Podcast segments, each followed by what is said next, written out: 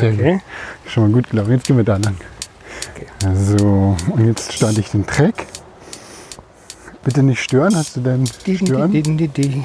Stören Ach angemacht? so, äh, ja, stören ist auch. Nee, das ist nicht Stören. Ja, Den Fokus, den kannst du hier, siehst du mal wie. hier. Fokus. Do not disturb. Okay. Hallo und herzlich willkommen bei eigentlich Episode 32. Und heute, ich muss sagen, es ist nicht eine Premiere, sondern das zweite Mal zu Gast.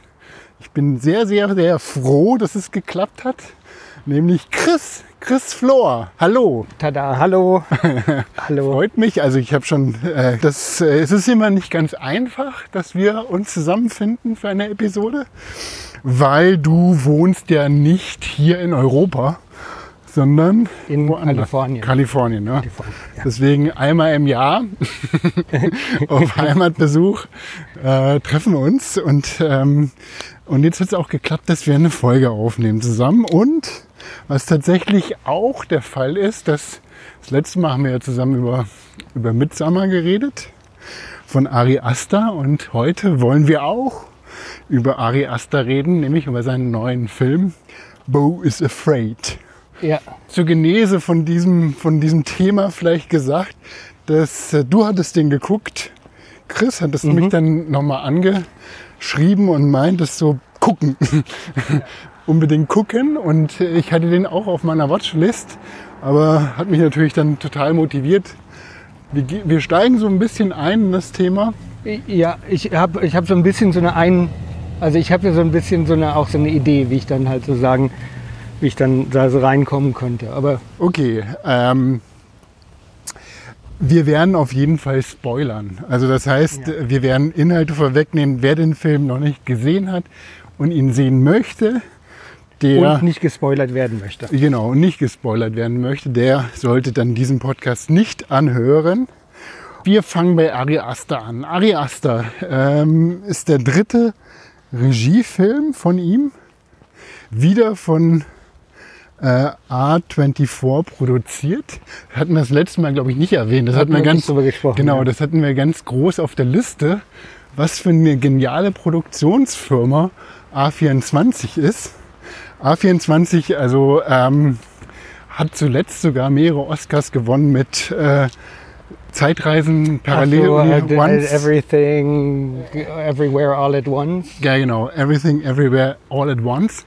Ähm, da war, glaube ich, der große, der große Erfolg von A24. Aber ähm, ich weiß nicht, ich habe nicht in Vorbereitung dieser Sendung, aber so ein bisschen, man könnte schon sagen, dass die äh, A24 auch viele Independent-Filme produziert. Wie zum Beispiel Kelly Reichardt, also wo wir auch schon mal eine Episode hatten mit First Cow. Äh, Kelly Reichardt wird äh, und einige Horrorfilme. Ähm, und äh, Ari Aster hat, glaube ich, alle drei Filme sind von A24 produziert. Soweit ich Ja, weiß. Hereditary bin ich mir nicht hundertprozentig sicher, aber ist, wahrscheinlich ich, schon. Tatsächlich, ich habe ich hab's in der Filmografie. Hereditary äh, war ja der erste, das Debüt von Ari Aster. Ich glaube 2018 ist der rausgekommen. Und da war er schon nach diesem Debüt, wurde er als sehr vielversprechend gehandelt. Midsummer ist, glaube ich, so der Stern von Ari Aster. Und Wobei ich halt wieder auch Leute kenne, die, die mir sagten, sie machten Hereditary sehr gerne und fanden Midsommar blöd. ja, die ich haben halt keine Ahnung. Die haben keine Ahnung und ich weiß auch nicht, wo die jetzt stehen würden mit diesem. Genau, und dieser Film, ich glaube, man muss sehr viel von einem Regisseur halten, dass er so einen Film machen kann. Also ich glaube, äh, es gibt wenig Filme, die ähm, oder wenig Produktionsbedingungen, die so viel Freiheit dem Regisseur lassen, dass er eben so einen Film produzieren kann. Also das äh, so- soweit vorweggenommen von Bo is Afraid. Das Cast von dem Film ist mit äh, Joaquin Phoenix, äh, natürlich auch ähm, also wirklich so top angesiedelt. Ähm, was fällt dir noch? Fällt dir noch irgendein bekannter Schauspieler ein? Der Ähm, warte mal, äh, Parker Posey ist da drin auch. Das ist ja so eine äh, unser Generation X, äh, irgendwie, äh, was weiß ich, Schwarm, äh, Jungensschwarm von unserer Generation, würde ich mal sagen. die diese Eileen spielt. Ja, genau, ja, ja. Ähm, sonst wer be berühmte Schauspieler, der, ah, ja, also man kennt die Gesichter halt. Ne? Dieser, dieser Anwalt dann am Ende, äh, den kennt man halt von so Stimmt, äh, ja. Comedy, äh, Fernsehcomedy-Shows. Ähm, de, den, ähm, äh, diesen in der Familie, wo er zwischenzeitlich äh, landet, der Vater, den hat man auch schon gesehen, aber da habe ich jetzt nicht genau nachgeschaut, Ja. äh, wo der her ist. Aber Also also, es sind sind- ein paar ge- bekannte Gesichter dabei. Der große Name, der einzige große Name ist, glaube ich, äh, Joaquin Phoenix und Parker Posey ist dann halt so eine, eine, so eine- Indie-Größe. Diese, äh, ich, ich möchte nur mal kurz so ein bisschen bei Joaquin Phoenix bleiben, weil ich weiß nicht, wann ist dir der Schauspieler Joaquin Phoenix das erste Mal so aufgefallen in deiner Ähm, Guckenskarriere? Gladiator? Ja. Gladiator genau. ist und da wusste man, das war der Bruder von River Phoenix und man dachte irgendwie, River Phoenix war ja diese Legende, auch eine Generation X ähm, Legende, der große Schauspieler, der unser James Dean, weil er halt dann gestorben ist, irgendwie große, äh, äh, man, man dachte, das würde eine große Karriere werden und dann äh, war der halt dann einmal, auf einmal verschwunden.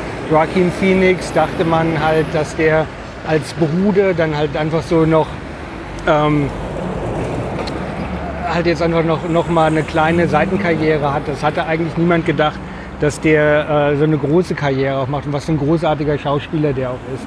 Und er ist auch wirklich einer meiner Lieblingsschauspieler. Ja, genau. Also ich, ich stimme dir hundertprozentig zu. Es ist tatsächlich, Joachim Phoenix ist für mich auch einer, wirklich ein großartiger Schauspieler.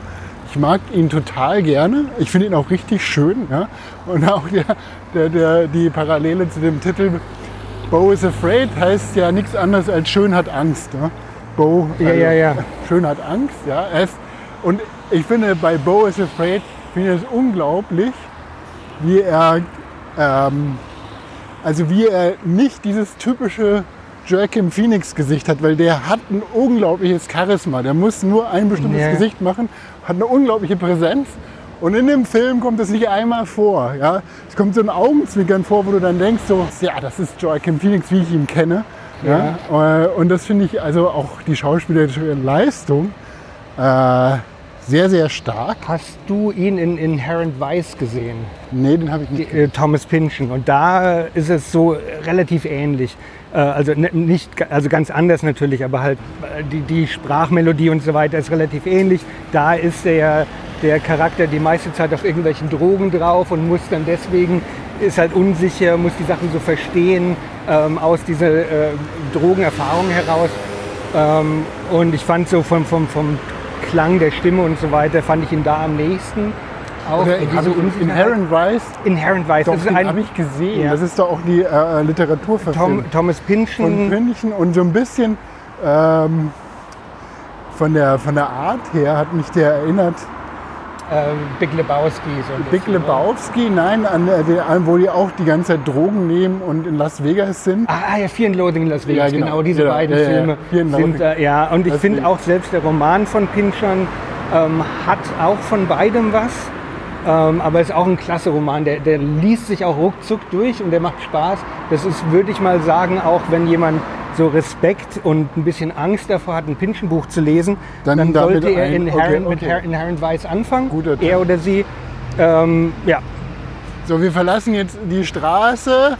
Ich habe extra gesagt, Chris, wir suchen uns einen Weg, wo wir nicht viele Autos haben.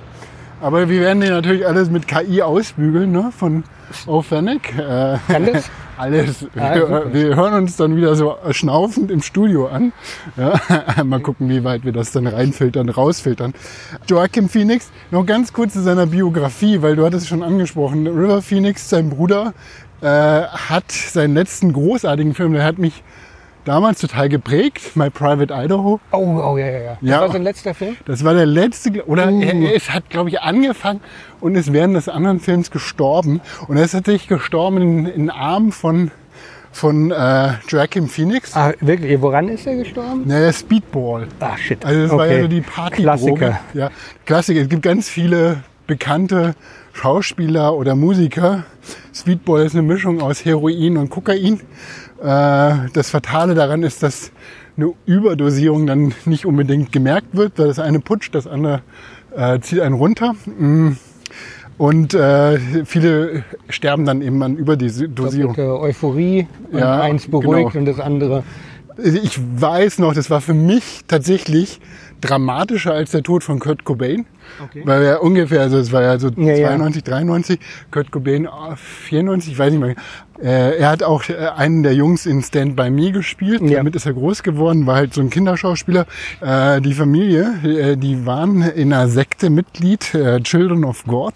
Aha. Naja, wie man sich so eine Sekte dann halt damals irgendwie so vorstellt, muss halt recht hart gewesen sein. Und die haben sich auch komplett distanziert. Also sie sind ausgetreten, haben dann abgeschworen und Die, nur die Kinder oder auch die alle, Eltern? alle die Eltern auch.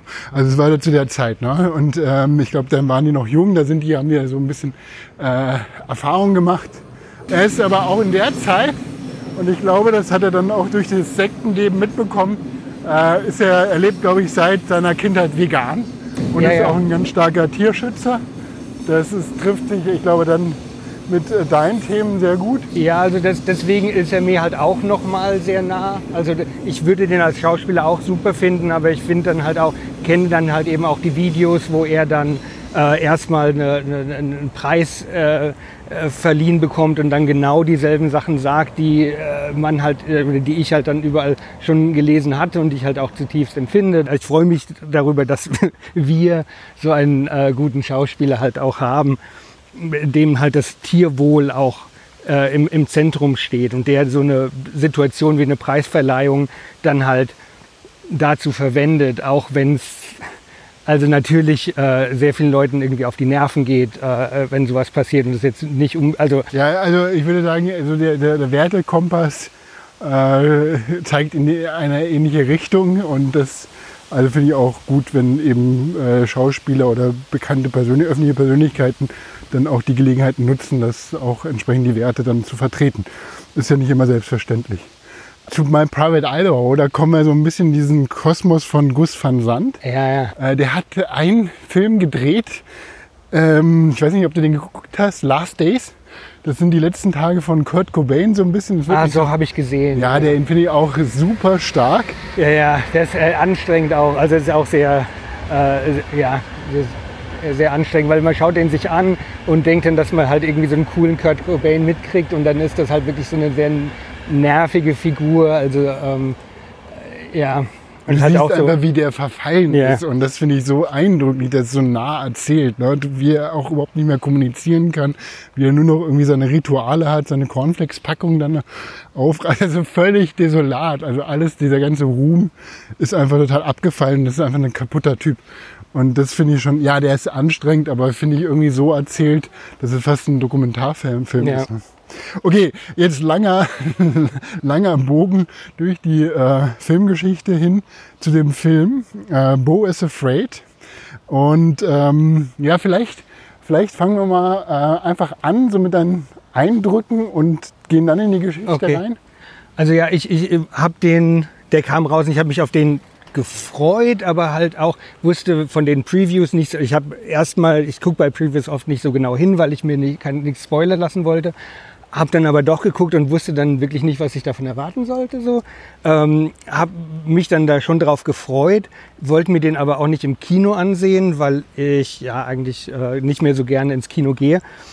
Ähm, und hab dann, dann dauerte es ja Ewigkeiten, bis der äh, digital ähm, erhältlich wurde. Das, als der dann im Kino war, ich habe so eine Signalgruppe, so eine Filmgruppe und da war eine davon, äh, war in dem Film und hat während des Filmes äh, über die Signalgruppe, hat sich da halt gemeldet, gesagt, ich schaue mir den an, es ist so unangenehm, ich habe so Angst. Ähm, und äh, die Gruppe hat das dann halt so gelesen und wir haben uns dann gefragt, ja, bist du an deinem Handy, während du in dem Film sitzt? Bist du wahnsinnig?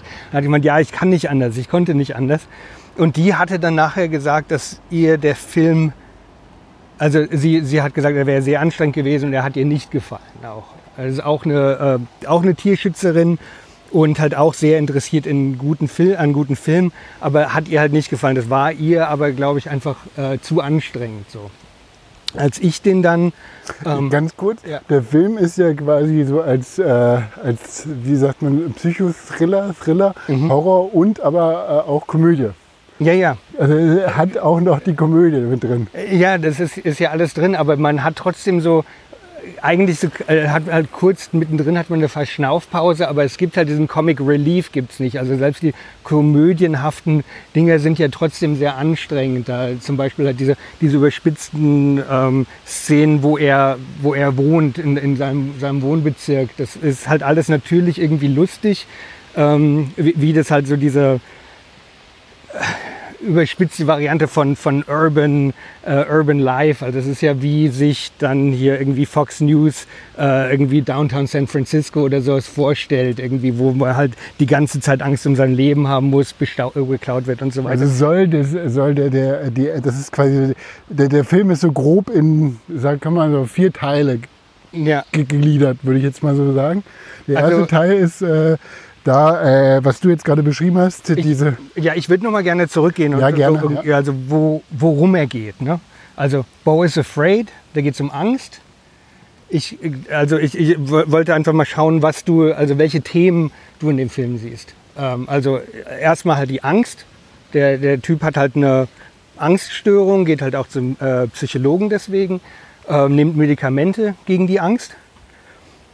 Äh, geht um Kindheitstrauma ne? und äh, Kindheitstrauma äh, verursacht wohl durch eine ähm, äh, na narzisstische Mutter, würde ich sagen. Ähm, es geht auch um Trauer wieder, wie, wie der Midsommar, also um, um äh, Verlust ähm, der Familie und also allein in der Welt sein und auch um Familie finden und so weiter. Siehst du, ähm, hast du noch andere Themen? da? Naja, also äh, du hast es schon implizit genannt, aber ein ganz starkes Motiv ist äh, die, äh, die äh, also narzisstische Mutter, quasi Ja. die Störung von äh, Vater-Mutter, äh, Sohn-Mutter-Beziehung.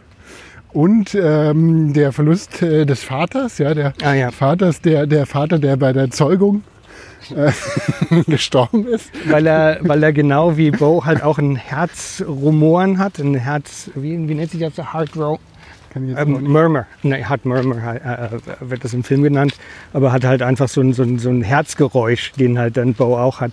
Das wird halt von der Mutter, ja, aber es ist halt ja nicht unbedingt klar und das löst sich auch nicht auf, ob das jetzt stimmt oder nicht.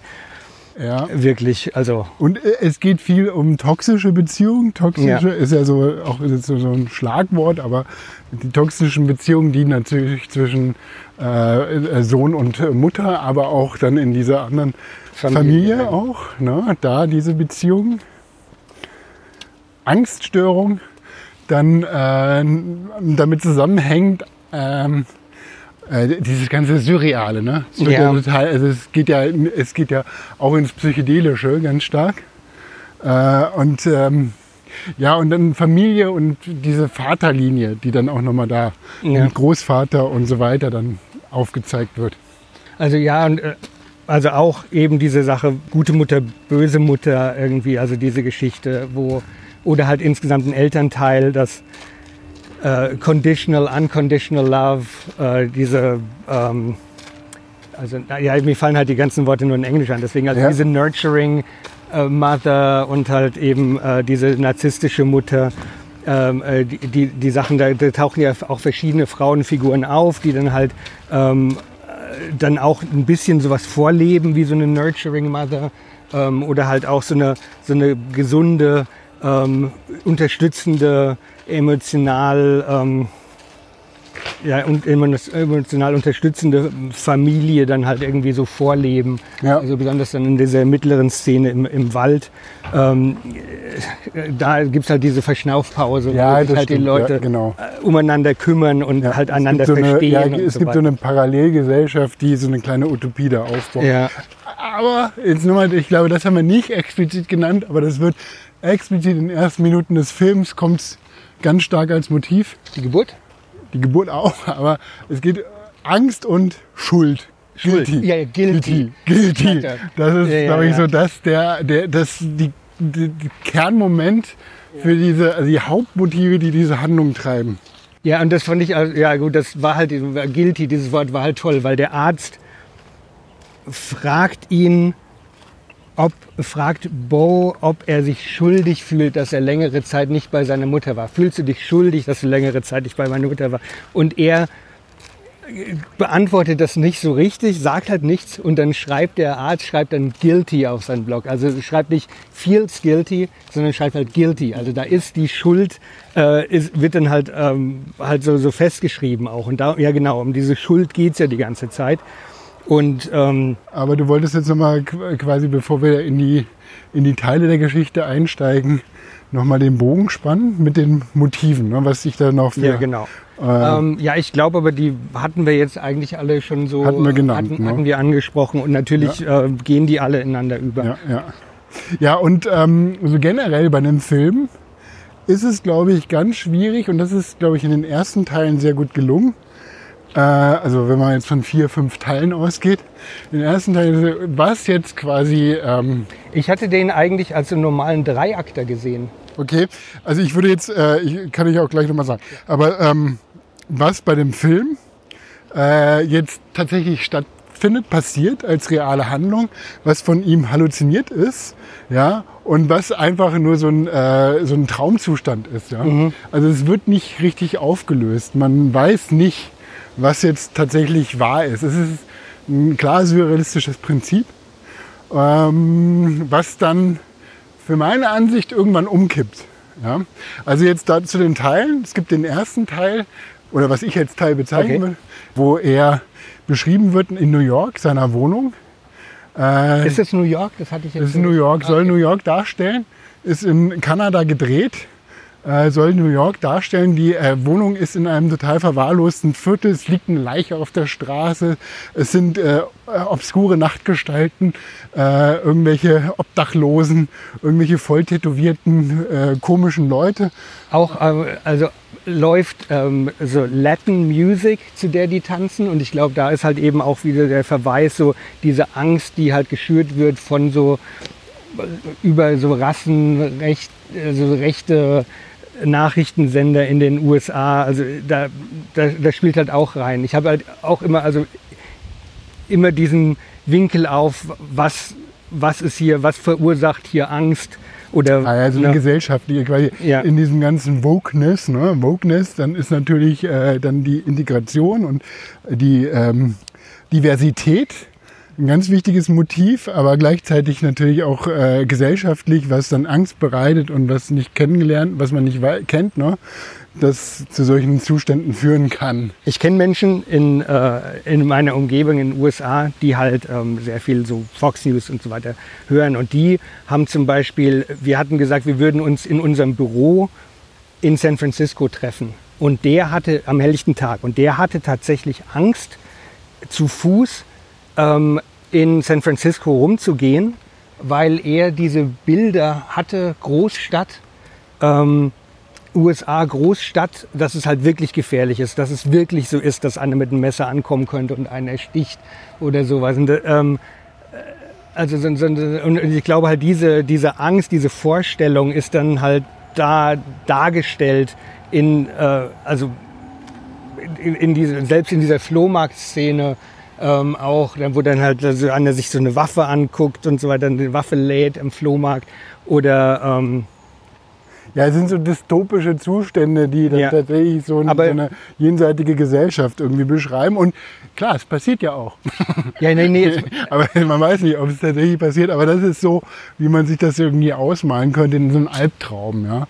Also das Albtraumhafte, die Kulisse, die da entsteht. Ne? Die da auch super, also von der Stimmung her finde ich die, den ersten Teil ganz grandios. Aber ich glaube halt nicht nur ein Albtraum, ich glaube, das ist so ein kollektiver Albtraum, so ein kollektiver Fiebertraum ähm, über, über urbanes Leben, äh, glaube ich, ist das schon über ein multikulturelles urbanes Leben, äh, wird dann halt so dargestellt auch. Ja, dann äh, sind wir ja äh, natürlich wieder so bei den, ähm, äh, bei den Archetypen. Müssten wir nochmal mit, mit den jungschen Archetypen. Aber die wären da auch so, in, also das ist halt diese, diese Logik aus einem Albtraum, die dann ganz Ja, stark ja. hochkommt und die auch solche Motive so gesellschaftlich irgendwo verankert äh, in so einer ähm, Memese ist es, aber nee, also jetzt natürlich total übertrieben und überspitzt dargestellt. Ne?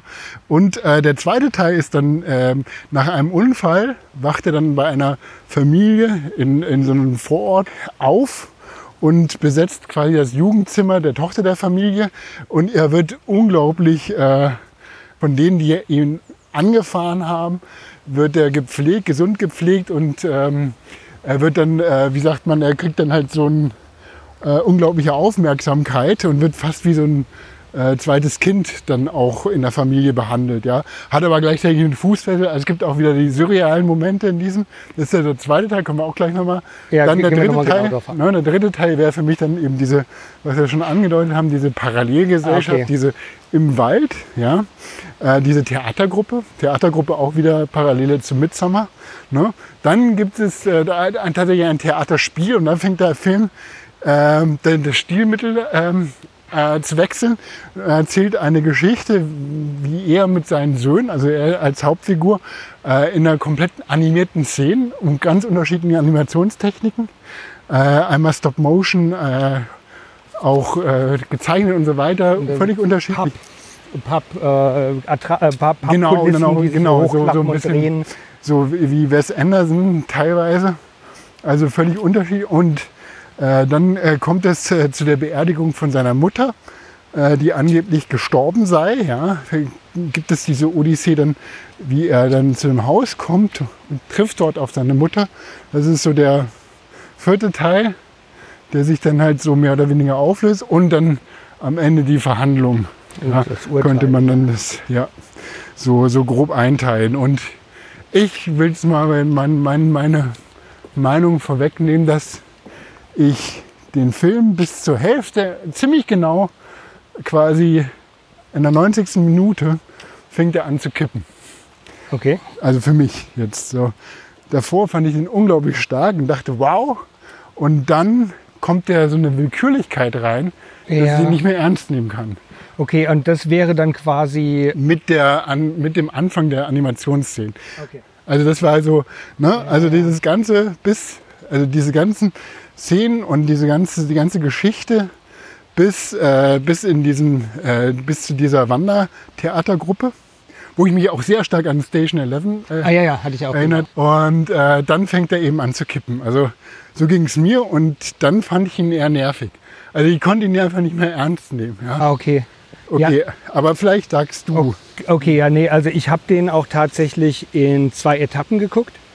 Also ich habe den erst, ich habe erst den Anfang geguckt und dann habe ich gemerkt, okay, jetzt ist nicht genügend Zeit, um den ganz durchzugucken.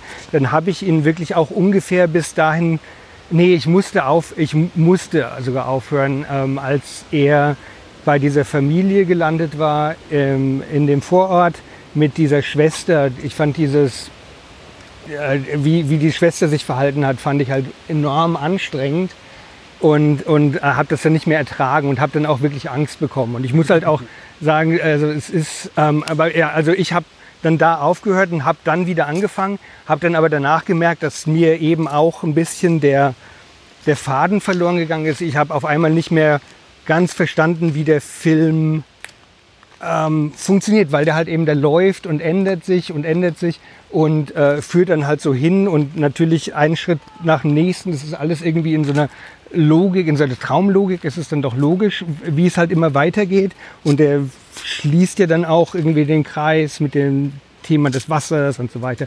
Aber ähm, ja, mir ging es halt auch so ein bisschen so, dass ich den Faden verloren hatte. Ich würde aber, und ich war mir dann auch am Ende nicht mehr sicher, ist es wirklich ein, ist es wirklich ein guter Film. Als ich auch, als der Film vorbei war, dem Abend habe ich gedacht, uh, also erstmal, er hat mich sehr bewegt. Ist es ein guter Film? Ich weiß es nicht genau. Habe dann aber gemerkt, dass ich die nächsten Tage sehr, sehr viel immer jeden Tag darüber nachgedacht habe. Und so ungefähr eine Woche lang äh, habe ich mich immer wieder an Sachen erinnert und an mehr kann man halt eigentlich von dem Film nicht erwarten, finde ich. Ähm, und habe mich dann entschieden, okay, das ist dann so oder so halt ein guter Film. Ähm, ich glaube aber halt eben auch, dass er, ähm, ich wollte mir halt jetzt für unser Gespräch ihn mir nochmal angucken, habe das aber äh, die ganze Zeit vor mir hergeschoben, weil er wirklich sehr ähm, schlimme Gef Gefühle ausgelöst hat. Und dann halt kann, kann man ja vielleicht sagen, äh, dass ich ja durchaus ähm, Erfahrung mit Angstzuständen habe, hatte auch zeitlang Medikamente genommen, bin in Therapie gegangen äh, und kenne halt auch sehr viele dieser äh, sehr viele dieser Strategien, die halt auch Bo selber benutzt, um äh, irgendwie der einer gefährlichen Welt irgendwie auszuweichen. Und das geht eigentlich die ganze Zeit als roter Faden führt ja diese. Er sagt immer äh, Thank you, sorry, thank you. Mhm. Also einfach diese diese Sache um Gottes Willen bloß nicht ähm, Missmut in, in der Umgebung hervorzurufen, einfach damit es halt sicher bleibt in der, in der Umgebung, damit man selber in einer sicheren Position ist. Und diese Strategie ist natürlich von bei Bo halt eben durch, durch diese äh, Mutterbeziehung, diese unberechenbare Mutter, ähm, wo er dann in, auch gerade immer in dieser Kommunikation, vielleicht können wir da auch jetzt, jetzt mal anfangen, diese Kommunikation mit seiner, da kann man nicht durch, ne? Nee, da müssen wir schwimmen. Aber da kann man doch sehr da lang, oder? Ja. ja, ja, gerne, können wir gerne. Also was du sagst, ist, ja, der sagt immer Thank you und ähm, Thank you, sorry, thank you. Ja, in und, so dieser Kombination. Und, aber ganz oft ist es immer What?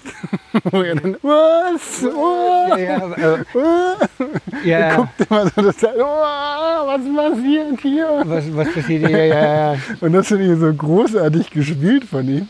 Auch, also er versteht schon, dass die Situation, also dass, dass ihm da halt auch Gewalt zugefügt wird, weil, weil er das in gewisser Weise vielleicht auch zulässt durch die diese, äh, durch diese Attitüde, ähm, die er dann den Tag legt. Ähm, Aber er übernimmt nicht wirklich so eine Verantwortung. Ja, ja. Ne? Das, das, ist halt irgendwie, das ist ja sein Guilty. Und das ist auch, diese, der, das diese, ist auch der Vorwurf seiner Mutter, die die Mutter ja. ihm dann am Ende macht. Und das einzige Mal, wo, also wo sie halt recht hat auch über ihn, ähm, dass er halt eben äh, nicht Verantwortung übernehmen muss. Aber es ist auch verständlich, wir springen halt jetzt vorne weg, äh, nach vorne, aber in dieser, in dieser Rede dann am Ende sagt ja die Mutter so, ähm, dass er genau das, dass er halt nie Verantwortung übernommen hat ähm, für sein Leben, dass er halt immer äh, so ausgelotet hat, wenn ich jetzt das mache oder das nicht mache, dann, dann muss ich das nicht machen oder das passiert nicht mit mir oder würde dann dies mit mir passieren.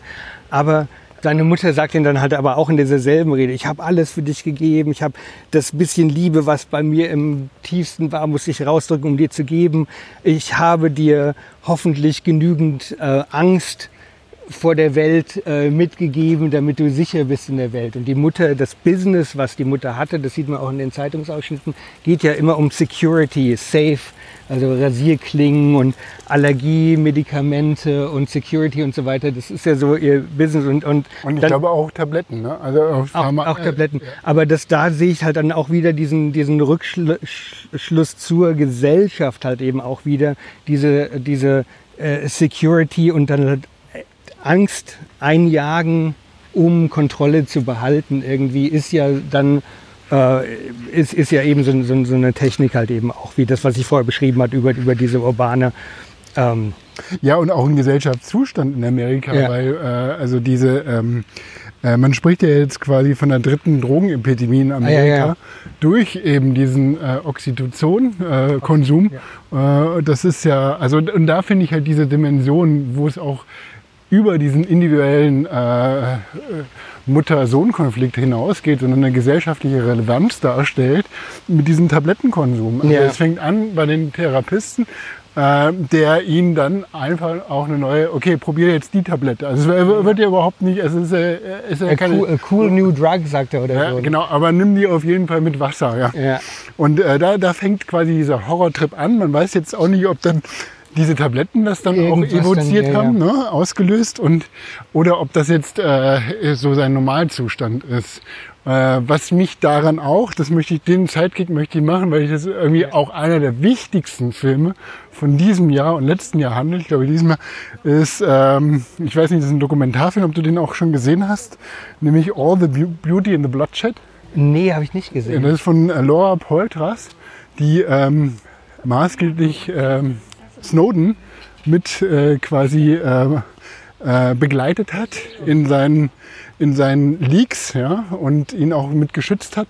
Und äh, die hat ja diesen, diesen Film über Snowden, den Dokumentarfilm, ich weiß nicht, ob du den geguckt hast. Nee, auch nicht. Auch ganz stark. Und das ist eine Biografie von Nan Golden. Nan Golden ist eine Fotografin, die vor allen Dingen dann in den 70ern und 80ern groß geworden ist und teilweise hier in Berlin gewohnt hat. Äh, und äh, in diesem ganzen ähm, trans-schwulen äh, Umfeld groß geworden ist, auch als Aktivistin viel so diese ganz dichten Fotografien Mhm. gemacht hat. Ja. Und äh, sie, ich habe die auch damals tatsächlich, die war dann im Martin Gropius Bau, hat eine Ausstellung eröffnet.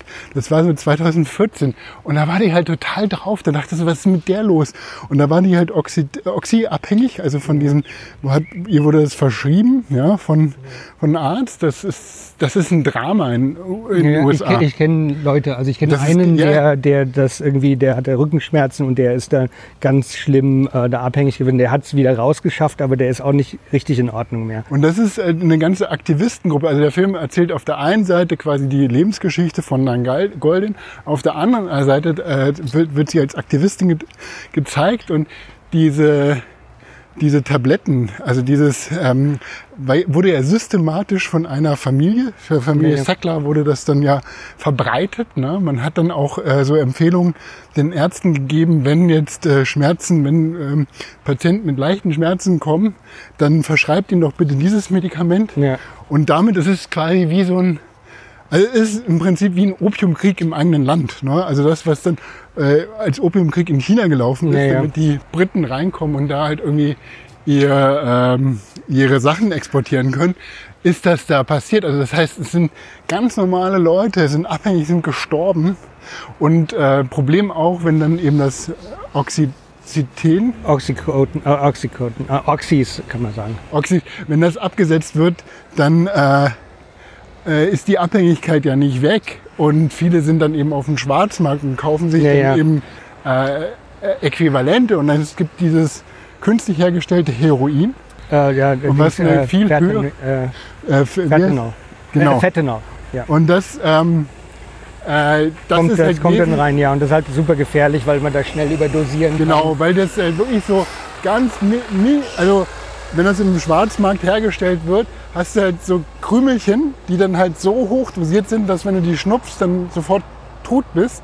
Äh, aber, wenn, aber die müssen halt in der Trägersubstanz Ja, ja. verteilt werden und diese Verteilung läuft nicht richtig.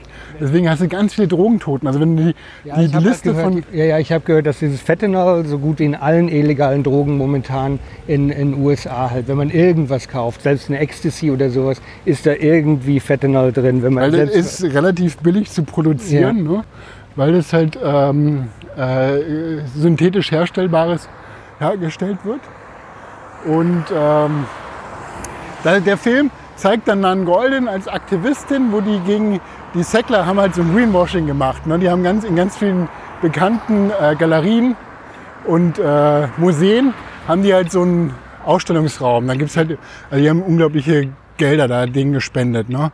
Äh, und, äh, und du siehst den halt am Anfang, ich glaube, das ist dann äh, das MoMA, wo die dann auch eben dann eine Aktion machen und sagen, hier, dieser Raum wird gefördert von äh, Sackler und äh, nie wieder Oxy und so weiter. Und die kriegen dann irgendwann, werden die gehört mit ihrer Kampagne. Und es folgt dann so, es, äh, der Film endet dann halt da, dass ganz normale Familien, die von dieser Epidemie betroffen sind, dann äh, in der Konfrontation mit den Säcklern, die müssen dann über acht Stunden sich anhören, die einzelnen Schicksale. Und die wechseln halt wirklich in drei Minuten Takt. Und das ist so dramatisch, Ja, weil ja. wirklich ganz normale Leute äh, ihre, ihre Kinder verlieren, ihre Lebenspartner und so weiter. ja, wobei halt so ganz normale ist ja auch, muss ja noch nicht mal, ne, es ist ja, selbst wenn es, also äh, Ja, nee, man muss ja nicht sagen, aber ganz es ist normal. So voll in der gesellschaftlichen Ja, ja. Mitte. Sonst ist es ja immer so, weißt du, so diese äh, Opiate sind ja immer Ja. irgendwie eine randgesellschaftliche Bewegung. Also Ja. das passiert ja nicht. Aber das ist einfach durch diese Verschreibungstaktik Ah, ja. ist es in einer, so einer gesellschaftlichen Mitte angekommen und betrifft da ganz viele. Also es ist wirklich, man spricht wirklich von einer dritten Drogenepidemie. Ja, ich, ich kenne ich kenne auch einige Leute, die dann halt wirklich auch ziemlich hart abgestürzt sind von, also nicht, nicht das jemals verschrieben bekommen haben, aber über den Schwarzmarkt irgendwie Oxys äh, ab und zu mal genommen haben, immer mehr genommen haben und dann äh, irgendwie Familie zerstört und, und also richtig, richtiger wahnsinniger sozialer Abstieg aus, ja. aus einer Mittelklasse raus ist irgendwie. Also, äh, und das, was, äh, was dann so also ikonografisch dann sich damit verbindet, das ist vielleicht in Amerika ganz normal, aber das, in Europa kennt man das nicht, diese, sieht man auch in einem Film, diese orangenen Pillendosen. Ja, ja. Und, äh, da, ja klar, aber das, äh, da würde ich halt auch nochmal sagen, da geht es wirklich nicht nur um diese Opiate, Ja, ja, da geht genau, es halt ja. eben um normale Psychopharmaka, Ja, ja, also in genau, Anführungszeichen normale Psychopharmaka und halt eben, äh, also die, diese Schwester da in diesem, ähm, gut, ich glaube, wir brauchen die Geschichte nicht nachzuerzählen, Ja, ne, aber weil das hat ja jeder, der sich diese- das hier anhört, Ja, das hat es ja. kann man, aber äh, vielleicht nochmal so diese, dieser New York-Episode, also dieses, er äh, kaut sie, er muss dann halt, er kriegt diese Tabletten verschrieben, dann äh, muss er, wird ihm nochmal gesagt, das darfst du nicht ohne Wasser einnehmen. Und äh, googelt das dann auch und das sieht so aus, als ob man da wirklich auch dran stirbt, wenn man das nicht mit Wasser trinkt. Also We Will Remember John, der hat dann, ein John hat wohl im Internet, äh, er wird dann gezeigt, äh, hat, hat wohl die Tablette ohne Wasser genommen. Und er muss dann, ähm, Ja, aber das ist halt auch so kompliziert zu erklären. Also Ja, die Sache, ja. diese, diese ganze, äh, das ist wirklich, und da- das ist halt, wa- was ich denke, was halt so hart ist in diesem Stück, äh, in diesem Film, ist, dass es eine Tragödie ist, die einfach abläuft. Also der, der hat irgendwie, wer, ist er guilty oder nicht? Das ist halt die Frage, aber die Sache ist, es, der Film fängt an und dann läuft's durch bis er, bis er dann bestraft wird. Also bis er mit, mit dem Tode bestraft wird, geht es halt von vorne bis hinten. Und das sind einfach ein Ursache, Wirkung, Ursache, Wirkung. Äh, es fängt halt an, es fängt wirklich, da fängt es halt wirklich mit der Tablette an. Ne? Also er kriegt die Tablette verschrieben, die nimmt er, er braucht das Wasser, hat kein äh, Wasser im Haus, weil die Sache abgeschaltet ist. Er, der Schlüssel war ihm gestohlen worden, äh, weil er äh, als er Flughafen will, deswegen muss er die Tür auflassen. Er geht rüber, ähm, ähm, äh, telefoniert, äh, ja gut, dann in diesem Drugstore, äh, in diesem, äh, in, äh, in diesem Convenience Store, ja genau, geht dann, holt dann das Wasser. Äh, Mittlerweile sind die ganzen Leute von der Straße, also die ganzen gefährlichen Gestalten, sind in seiner Wohnung, machen Party. Er muss draußen warten, er kommt rein, ähm, nimmt ein Bad und dann ist aber auch so eine, Brown Recluse Spinne, also diese Spinne, die kennt man hier nicht, Ja. aber ähm, die kennt, kennt man in Amerika. in einem sehr bekannt. Also das Was ist sind eine, das für Spinnen? Das ist auch eine, eine Ostküstenspinne, Brown Recluse heißt, die verstecken sich halt auch. Die verstecken sich, kommt dann raus, beißt, äh, wenn sie sich Aber bedroht fühlt. Ist, ist sie aggressiv oder? De- Also na, das ist defensiv, aber halt ähm, Okay, gefährlich. Also okay. e- e- enorm aggressiv defensiv. irgendwie. Okay, ja, also wenn sie sich bedroht fühlt, dann fängt ja. sie sofort an zu beißen. Ja, und äh, beißendes Gift äh, sorgt dafür, dass also sorgt für eine Entzündung und eine Wunde, die dann aber nicht heilt. Und das ist total schwer, selbst unter ärztlicher ähm, äh, Obhut, da muss man halt wirklich monatelang Tabletten nehmen, dass, echt? halt dann, dass die Wunde dann halt irgendwann abheilt. Das ist ganz schlimm, dieses. Nee, Ich wusste ja auch nicht, was, also ich dachte auch, das ist eine Referenz, das ist jetzt auch so ein, äh, so ein Arche, Archephobie oder äh, Anachronophobie, Mhm. Ja, das ist halt- so, ein, so ein phobischer Zustand oder ist es halt tatsächlich real? Ja, ja, das gibt's halt wirklich und das ist aber auch halt eben was, wovon man Angst haben kann natürlich. Ne? Arachnophobie natürlich, aber das ist halt wirklich gefährlich, äh, äh, diese Dinger. Und äh, dann äh, nimmt ein Bad, dann oben hat, an der Decke hält sich so ein Typ fest, der sich nicht bewegen möchte, weil die Spinne auf ihm auf dem Rücken sitzt. Der hat halt auch Angst, fällt dann runter ins, ins Bad mit dem, äh, äh, mit Bo. Ähm, Bo rennt nackt auf die Straße aus Angst. Und dann, aber zur gleichen Zeit geht dann auch so ein, so ein Killer um in, ähm, in seiner Neighborhood, der halt äh, der nackte, äh, der nackte Killer irgendwie, ne? Der ein weißer Mann, äh, ein unbeschnittener weißer Mann oder so, wird einfach nur beschrieben. Und äh, er rennt raus auf die Straße. Das ist auch eine krasse Szene. Er rennt dann raus auf die Straße, äh, sieht dann diesen, diesen Killer ihm gegenüber. Beide sind nackt. Er rennt dann weg, rennt zu einem Polizisten. Der Polizist äh, hält dann, hat eine Pistole und denkt, dass der Bo der, der Killer ist. Äh, Bo hat irgendwie so eine Figur in der Hand, äh, die, er, die er seiner Mutter zum äh, Todestag des Ja, das Vaters wollte. Marienkind. Äh, die Marie, äh, Maria mit Kind. Ja, genau. Und äh, sagt "Oh, drop your weapon. Und er lässt es wirklich fallen und er steht wirklich da überhaupt nicht mehr bedrohlich und der Polizist dann so don't make me do this. Come on man don't make me do this. Und er hält aber die ganze Zeit eigentlich ist er wirklich nicht mehr. Und und Bo fragt die ganze Zeit ja was soll ich machen? Und äh, das ist halt auch wirklich so ein Thema.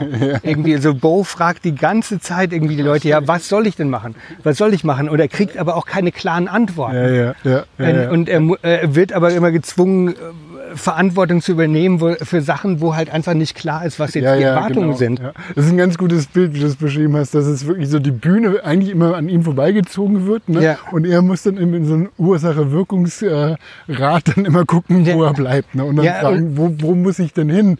Was wollt ihr jetzt von mir? Die Sache war ja vorher auch, er die, die, er wollte die Mutter besuchen ne? und, und sein Schlüssel wurde geklaut. Er ruft die Mutter an und sagt, hier, ich, ich verpasse den Flug. Und sie ist halt total sauer und eingeschnappt, obwohl halt eigentlich Bo halt wirklich ein Problem hat. Sein Gepäck ist geklaut worden, sein Schlüssel ist geklaut werden. Er ist nicht sicher in seiner Wohnung mehr, weil halt irgendwelche Kriminellen seinen Schlüssel haben. Und er sagt dann irgendwie, ähm, äh, und dann sagt seine Mutter, ja, I'm, I'm sure you'll, you'll do what's right. Und dann fragt er sie, ja, what, what do you think I should do? Uh, what is right? What do you think I should do? Und, und sie gibt ihm halt keine Antwort. Irgendwie, das heißt, er, er wird quasi, also sie könnte ja in einer gesunden Beziehung, würde die Mutter sagen, ich wünsche mir das und das von dir. Dann könnte Bo sagen, das ist vielleicht hier und da ein bisschen schwierig, ich könnte das und das anbieten, ich selber wünsche mir das und dann würde man das verhandeln und dann am Ende kommt man zu einer Lösung von Mensch zu Mensch und dann alles, alles geklärt. Ne? Und er, er sagt dann ja auch irgendwie, die, die Mutter sagt nichts und er sagt, come on, let's fix this, we can do this, we can fix this. Aber ähm, er, also er hat schon wahrscheinlich durch seine Therapie und so weiter gelernt, dann irgendwie zu sagen, okay, was sind deine Wünsche und, und das Ganze zu verhandeln. Aber die Mutter sperrt sich dem. Das sind halt eben diese, diese äh, narzisstischen Mechanismen, um, die, um eine Problemlösung aus dem Weg zu gehen, um den Konflikt da zu halten und damit halt die Kontrolle aufrechtzuerhalten. Das passiert halt in diesem Moment. Äh, Und das ist halt ähnlich, äh, wie spiegelt sich dann halt auch wieder in dieser Situation mit dem Polizisten, der natürlich selber auch total gestresst ist. Aber Bo, und, und durch den ganzen Film durch, so was was, was kann ich denn machen? Irgendwie, was, was, äh, ich, ich bin doch bereit, äh, das zu machen, was die Situation von mir erwartet. Aber er kriegt halt einfach diese Ansagen nicht, weil halt alle anderen mit sich selber auch so beschäftigt sind, mit den eigenen Ängsten und so weiter, dass, dass sie das nicht mal, ähm, dass sie ihre Wünsche nicht ausdrücken können. Also äh, mu- muss Bo die ganze Zeit raten, was wollen denn die anderen von ihm?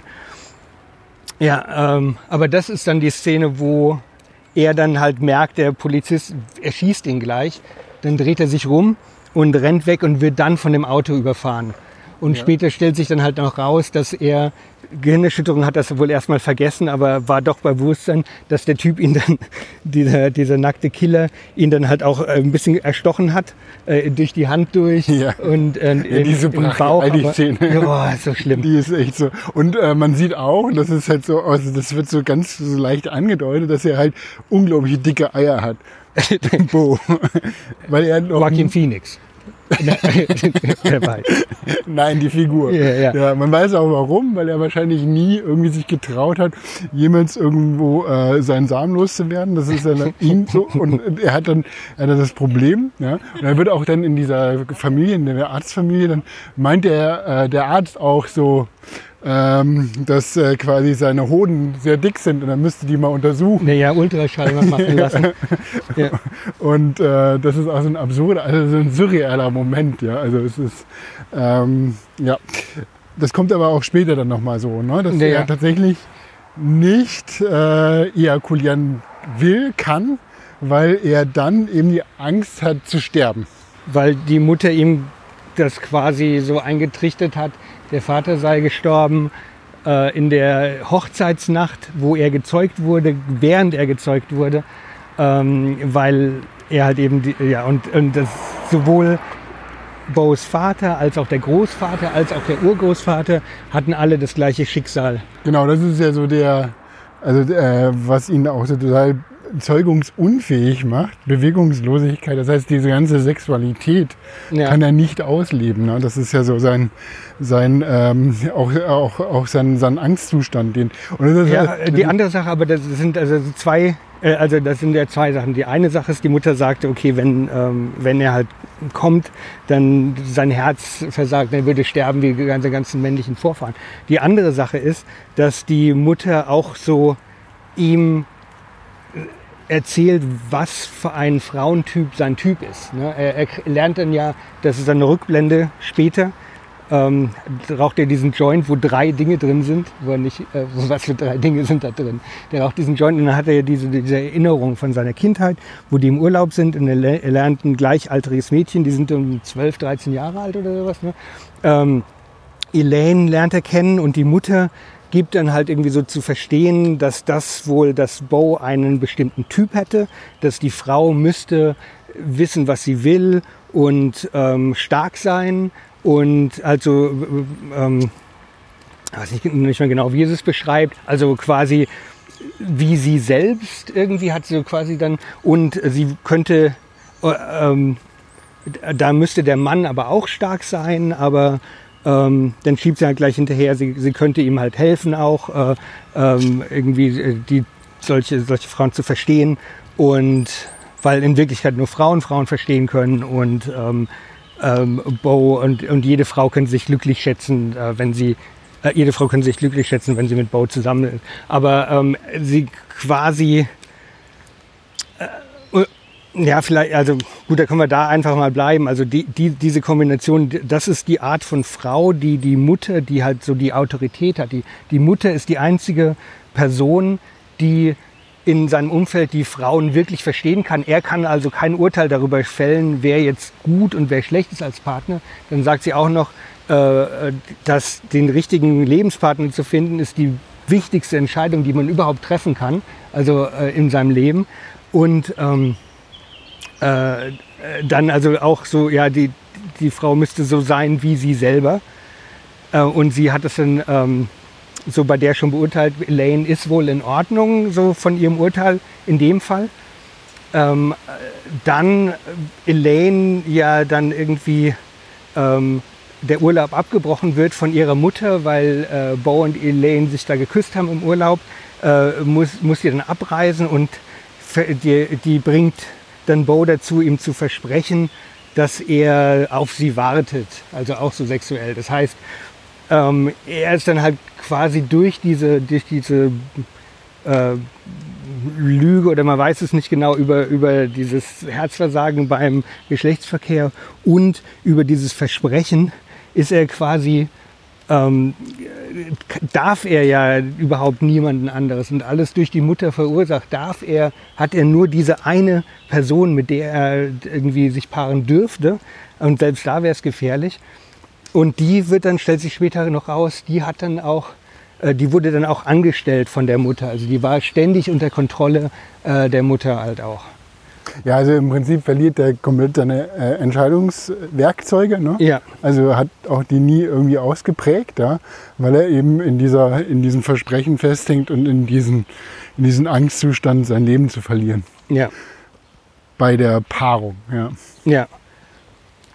Was Ähm, ja dann auch äh, später dann passiert in so einer übertragenen Form. ja, ja, ja. Nach diesem Unfall kommt er dann, wird er eben von diesen, also er wird von einem Wohnmobil umgefahren, eine Frau am Steuer. Von denen, äh, er wacht dann auf in dem Jugendzimmer äh, von der Tochter dieser Familie, dieses, dieses Ehepaars, ja. Tony, die Tochter Tony, ja. Tony, genau. Und, ähm, und äh, erlebt da auch so eine absurde Situation. Also da, da haben wir auch wieder so die gesellschaftlichen Ja, vielleicht auch den, Traumatisierung. die Sache mit dem, ja genau, ja.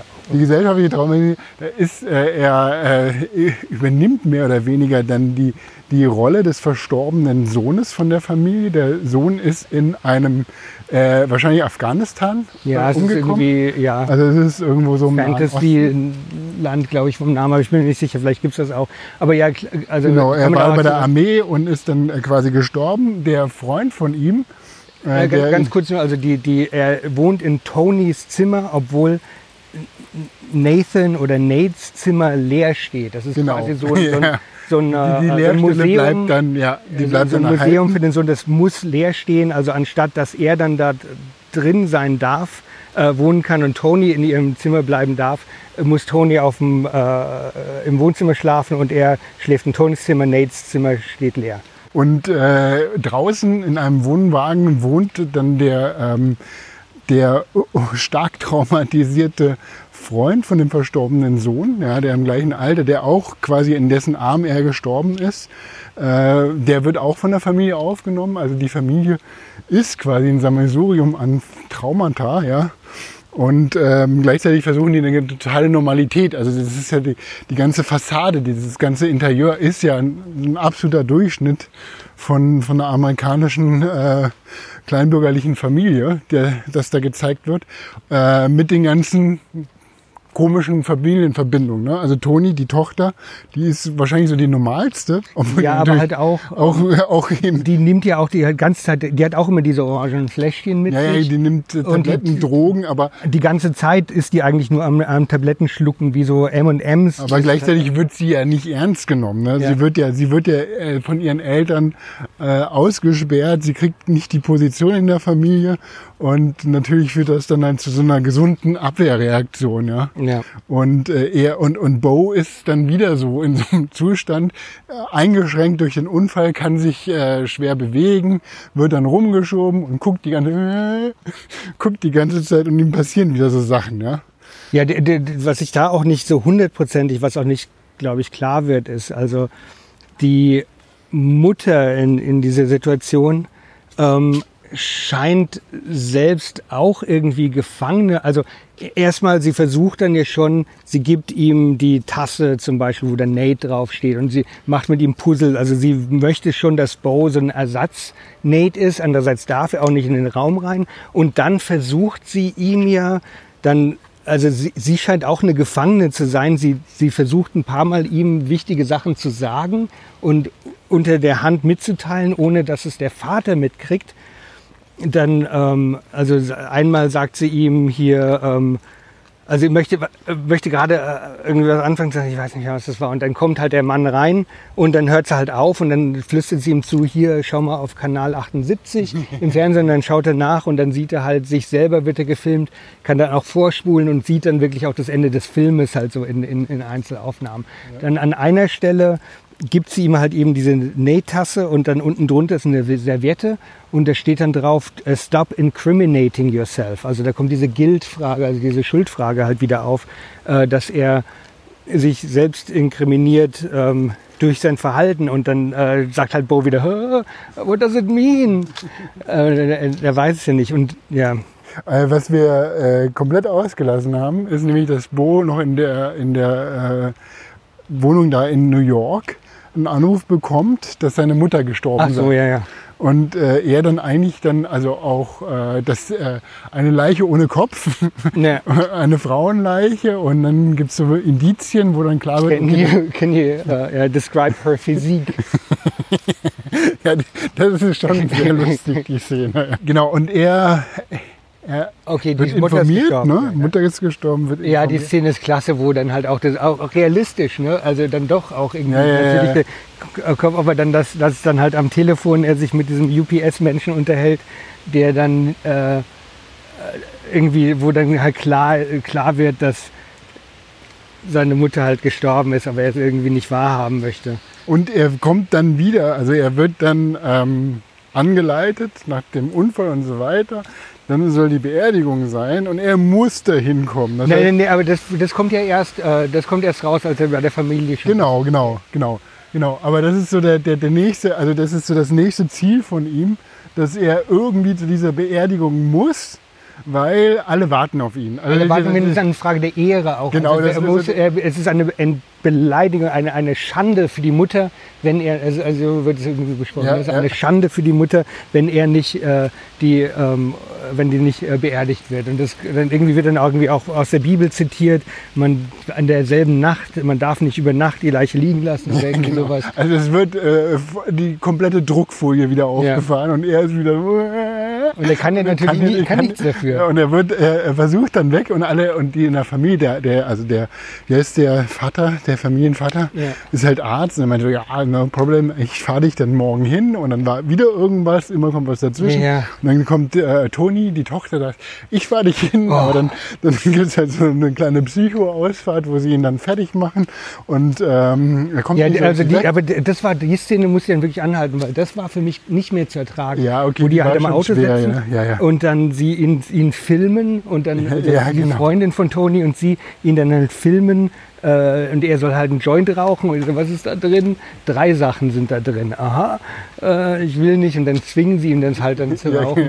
Und dann merkt er aber, dass sie ihn gar nicht nach Hause fahren, sondern dass sie ihn wirklich Das nur nur um so, fahren. ja, genau. Also er wird dann gemobbt, aber auch das finde ich so ein normales Verhalten, also in der Situation. Ja, ja, klar. Aber es ist natürlich total brutal. Ne? Nee, und, Also und er auch also auch mit, nochmal mit, mit Toni. Ne? Sie schläft auf dem Sofa, er kommt raus nachts und möchte auf Toilette, möchte auf Toilette gehen gerade. Muss auf Toilette, kommt raus, äh, sagt ich muss nur auf Toilette, magst du vielleicht in dein Zimmer gehen? Und dann antwortet sie nicht wieder. Ne? Und er sagt dann, ja, macht mir nichts aus, ich schlafe gerne auf dem Sofa. Äh, Ich finde Sofas gut und, und du kannst dann rein. Und dann äh, sagt sie, nee, go back into my bed and äh, close the door oder so. Und dann, obwohl er eigentlich aufs Klo musste, geht er halt so zurück und geht dann rein und sagt, ja, wenn du deine Meinung änderst, ist auch okay. Ähm, äh, dann können wir dann wechseln und so und macht dann und dann äh, thank you sorry. Also er kann you. ja auch sich, er kann sich da nicht so richtig durchsetzen. Naja. Also er ist ja auch irgendwie so da vielleicht schuld. Ja, ja, nee, natürlich. Er hätte, wenn er sich, da so ein bisschen mehr, er hätte da wirklich auch, ja, er hätte da auch äh, sich, sich weniger rumschubsen lassen und dann halt auch irgendwie ein bisschen, ähm, ja, ja, deswegen ist er ja. Also er setzt seine Interessen nicht so richtig Ja, ja. durch. Ne? Also die Verantwortung, die dann wieder ihm Ja, ja. Für sich einzustehen.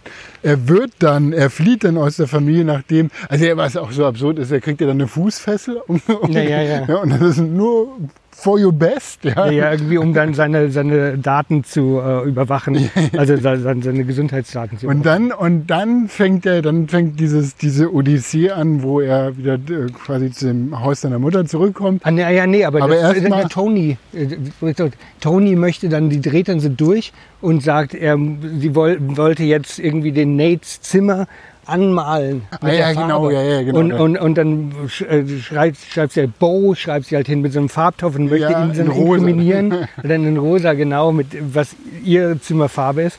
Und dann, ähm, er, er möchte halt nicht mitmachen und dann sagt sie, okay, dann trinken wir zusammen Farbe. Und äh, er sagt dann, nee, möchte ich auch nicht machen. Und dann trinkt sie Farbe und er versucht sie halt dann auch davon abzuhalten, aber es geht halt nicht. Und er schafft es nicht, hat halt auch nicht Hilfe gerufen oder so. Äh, Das, die ganzen Situationen würden sich ja doch, dann doch lösen lassen dann vielleicht. Ne? Und dann ähm, trinkt sie die Farbe, stirbt. Die Mutter kommt rein und sagt so, ah, now I see you, now I know you're a demon oder sowas. Und dann hetzen sie halt eben diesen, ähm, äh, diesen anderen Soldaten, diesen traumatisierten ähm, äh, Kameraden von, äh, von dem verstorbenen Sohn, hetzen sie dann ihm hinterher. Und, äh, und er muss fliehen. Und da kommt er dann halt in den Wald rein. Dann kommt er in den Wald rein, trifft auf die Theatergruppe, die so, wie gesagt, so eine kleine äh, utopische Parallelgesellschaft. Die Oh. Frau, die ihn findet, ist halt auch schwanger und die guckt dann halt gleich, äh, ist um sein Wohl äh, ähm, ist, ist, ist sie äh, bemüht Ja, und schaut danach, schaut sich die Wunden an, mal, dass er sich wäscht und so weiter. Die ist halt dann äh, so quasi so eine, so eine positive Mittelfigur und ihr schenkt er dann halt, nehme ich an, auch äh, diese Marienfigur, die äh, zuvor zerbrochen war. Die war zerbrochen, als er sie hat fallen lassen, als der Polizist ihn bedroht hat, wurde wieder zusammengeleimt von der Mutter in dem Haus. Ja, und stand dann auf dem Nachttisch, als er Stand der aufgewacht ist. Nachttisch und die schenkte er dann halt eben äh, dieser Frau, äh, die ihn dann halt in, äh, in diesem Wald äh, quasi gefunden und äh, gerettet hat vielleicht. Und äh, er kommt dann auch, er wird dann irgendwie von der Gesellschaft aufgenommen. Und das hat mich dann auch diese ganze, es hat mich sehr stark an Midsummer erinnert, ne? wie dann halt Ja, erstmal sehr ähm, fürsorglich füreinander, miteinander umgegangen wurde. Und dann kommt, fängt dieses Theaterstück an, wo er sich dann quasi mit seinen zwei imaginären Söhnen, die dann von ihm getrennt wurden, drei, stimmt drei, ja, äh, und äh, wo er dann seine Reise durch die Welt irgendwo inszeniert sieht und sagt, das, das bin ich ja, ich bin das ja. Ja, wo, wobei das halt wirklich ein Stück im Stück im Stück dann Naja, das ist wird, ne? Stück also- im Stück im Film. Und ich finde, da wird es halt so eine gewisse Willkürlichkeit. Dann wird es halt irgendwie, da verlässt, also ich meine, hat schon vorher diese Bühne der Nachvollziehbarkeit verlassen, schon früh. Ja, aber in, da finde ich halt, halt so egal, alles, also da, da wird einfach extrem viel Visuelles erzeugt, aber ohne dass man jetzt noch so irgendwie einen Bogen bekommt und das gar nicht mehr so, also ne, das, das finde ich halt Ja. so ein bisschen, da kann man auch nicht mehr in die Interpretation reingehen, weil das so völlig ähm, äh, also so ein bisschen verwahrlost ist in der, in der Kausalität. Ne? Also auch nicht mal irgendwie so eine surreale. Äh, Also da waren ja schon Parallelen zu, also diese Geschichte, die dann erzählt wurde ähm, im Theaterstück, die Eltern sind gestorben und ähm, er ähm, geht auf den, ja, ich weiß nicht, also da- da waren ja schon Parallelen sowohl zu dem, was halt vorher in dem Film passiert ist, wo, der in, wo er in dieser Familie angekommen ist, da war ja diese, also dieses Theaterstück hatte dann schon so ähnliche Themen, wie was ihm dann halt auch vorher schon passiert war. Und äh, es war natürlich war es eher so eine Übung, vielleicht kommt es einem so vor, dass dann halt eben, also er sieht das Theaterstück, auf einmal ist er selber in dem Theaterstück drin. Er in dem Theaterstück ähm, wird halt so eine Geschichte erzählt, die so ein bisschen an diese Geschichte erinnert, ähm, in der er war. Nur in dem Fall hatte er dann halt irgendwie seine eine Partnerin gefunden, hat äh, Kinder gezeugt, ähm, ist die wurde, von denen aber dann getrennt wegen einer großen Flut, hat sein ganzes Leben versucht, die zu finden, ähm, kommt dann wie äh, äh, kommt, äh, dann wird ihm irgendwie ein äh, Verbrechen in die Schuhe geschoben in diesem Theaterstück. Ähm, er äh, flieht dann irgendwie, wird alt und dann endlich, er, er, okay, und dann, aber das ist es halt nämlich, dann, ähm, dann gesteht er seine Sünden, er gesteht seine Schuld. Ne? Und, und dann auf einmal kommt er in den Wald und findet seine Kinder wieder.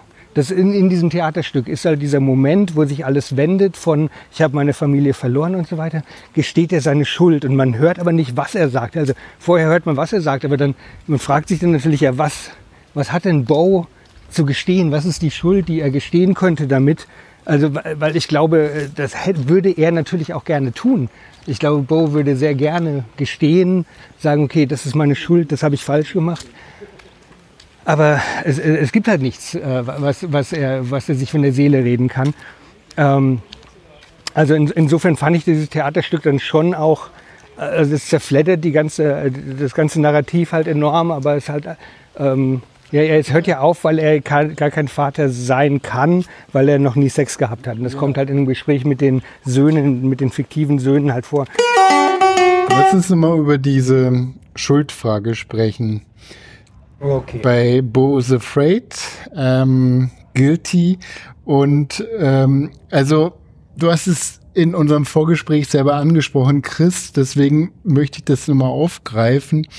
In Midsummer haben wir ja irgendwie so diesen Charakter Chris, der mit seiner Passivität und auch mit seiner, ja eben seiner Verantwortungslosigkeit so eine gewisse, äh, ja, so eine gewisse Schuldrolle dann erfüllt. Und das haben wir ja in unserem letzten Podcast, den wir zusammen aufgenommen haben, über Midsummer, ziemlich lange diskutiert über diesen Charakter Chris, der dann äh, eben seine Chris. Ja. Christian. Sorry, Chris. Du wirst mit K geschrieben. Weißt du, der passive Typ, der nichts gebacken kriegt. weißt schon. Aber was mich dabei irgendwie so ein bisschen äh, treibt, ist halt, ob das jetzt so ein generelles Ding von Ari Aster ist, dass er da diese Verantwortungslosigkeit von seinen Hauptcharakteren dann so herausarbeitet, dass er eine ganze Geschichte, äh, Geschichte daraus ausrollt. Und ähm, Ja. vielleicht hast du ja noch mal da irgendwie ein paar Gedanken gemacht in die Richtung. Ja, also ich denke erstmal, das hatten wir ja damals auch gesagt über diesen Christian, dass er quasi an so einem gewissen Punkt ist er halt wie auf einer Schiene und er rollt also seinem Untergang so entgegen. Und da hast du ja diese, diese Tragödie, äh, äh dieses Element der Tragödie hast du ja auch, wo dann halt einfach so ähm, eine, eine Charakteristik oder eine Schuld bei oder eine Entscheidung irgendwas, ne, also in den bei den alten äh, griechischen äh, Dramen war das ja dann äh, Tragödien war das ja, dass dass da also einfach die Götter und äh, das war einfach alles schon so stand alles eigentlich schon so fest. Und ähm, du äh, du kommst halt nicht aus dieser also die, die Schienen sind halt gelegt, du kommst halt aus diesem äh, Untergang nicht raus. Du weißt halt auch am Anfang, wenn du eine Tragödie dir anguckst, auch später Shakespeare, du weißt, es kann gar nicht gut ausgehen, einfach weil sich diese ganzen Weichen halt schon so stellen, dass es halt wirklich in, in diese Richtung geht und da ist kein, kein Rauskommen mehr. Und ich habe das, also bei dem äh, Bo is Afraid, denke ich halt auch, dass es von Anfang bis Ende eigentlich, also wie das... Du, du meinst halt so diese klassische. Ja, dieser klassische Held, der dann überrannt wird von seinem Schicksal. Die Frage, ob das auch Bo so ist der, ist der überhaupt ein Held? Kann man ihn als Held bezeichnen? Weil das war ja dieses Beispiel von mir in der Tragödiengeschichte, dass der Held eigentlich in seinen, in so einer, in so einer Situation gekommt, wo er von seinem Schicksal überrollt wird, wie du gesagt hast, aber eine gewisse Handlungslosigkeit hat, ne? wo er dann eben ja, nichts mehr beeinflussen kann. Ja, also äh, jetzt mal Tragödie, ne? Du kannst, Macbeth ist vielleicht so ein super Beispiel jetzt hier auch, weil du hast dann nämlich auch, du hast halt diesen Macbeth selber, der eigentlich ganz, der macht halt so sein äh, Ding in diesem ganzen Machtspiel, ist eigentlich relativ zufrieden. Und ähm, Lady Macbeth ist dann halt eben dieser Einfluss, der dann reinkommt und ähm, diese Codependenz zwischen den beiden ähm, äh, führt dann halt quasi zu diesem Untergang, dass dann auf einmal diese, dieser Ehrgeiz dann halt reinkommt äh, irgendwie. Und dann ähm, also äh, er geht halt auf den Untergang zu, weil er halt es nicht schafft, also auch er schafft es dann halt auch nicht da, so dagegen zu drücken und sagen, nee, das ist mir alles zu gefährlich, sondern lässt sich davon also quasi auch passiv dann halt mitnehmen, ja. so sage ich mal. Also ich habe jetzt nie richtig äh, Macbeth interpretiert, aber das ist halt so, so ein bisschen so das Gefühl, was ich daraus dann irgendwie kriege und und ähm, sowohl dieser Christian als auch Bo ähm, also Christian ist natürlich nicht der Held jetzt in dem äh, äh, in, in äh, Midsommar. Äh, ich würde schon sagen, dass Bo halt eben dann doch der Held ist einfach in der Geschichte in dieser ja, also also ist halt doof, ne? Also ich möchte jetzt nicht anfangen mit der Hero's Journey oder so, aber ähm, ja, einfach so mhm. einfach diese Sache, dass du halt einen Charakter hast, der an einem bestimmten Punkt ist und der durchläuft dann was und dann verändert sich was und dann kommt man halt irgendwo am Ende an und äh, also so ganz grob ist ja schon diese Bo-Geschichte ist ja schon eben so eine Odyssee, die er halt so, so durchmacht. Insofern würde ich sagen, ja, Held schon in dem Sinne. Ähm, und die, die äh, Schuld ist halt diese äh, Passivität, äh, würde ich sagen, aber die ist ja auch dann, ist ja auch dann so ein bisschen schuldlos schuldig, weil er ja diese Passivität durch diese äh, dominante Mutter ähm, äh, dann halt quasi aufgesogen hat. Das ist, er hat ja keine, er hat ja nicht das Gefühl, dass er ähm, überhaupt einen Einfluss hat auf, also er, er möchte natürlich auch immer ähm, Autorität und, und ähm, ähm, Agency abgeben, weil er sich das nicht zutraut. Dadurch, weil halt die ähm, diese Mutterfigur halt so dominant war. Also kann, ist, halt ist, ist das dann quasi auch der Punkt für, für den Charakter, wo man das entschuldigen kann? das, also ich meine, das fängt mit der Geburt von ihm selber an, aus der Perspektive von ihm. Ne? Man sieht dann quasi, ja. so der Filmanfang ist ja quasi so der aus der äh, Ego-Perspektive wie aus dem Kanal von seiner Mutter kommt. Ja. Und ähm, die Frage ist halt, kann man ihn dann irgendwie schuldfrei? Also ist das wirklich so? Ja, diese, ich mein, also was ist das dann letztendlich von Ari Aster für ein Zug, dass er das dann halt so inszeniert? Ich meine, Also Bo möchte ja gar nicht, ne? Der möchte nicht mit dabei sein. Der fängt, der schreit nicht als Baby, der muss erst beatmet werden und einen Klaps kriegen, bevor er überhaupt anfängt zu leben. Also der hat kein Interesse mitzumachen.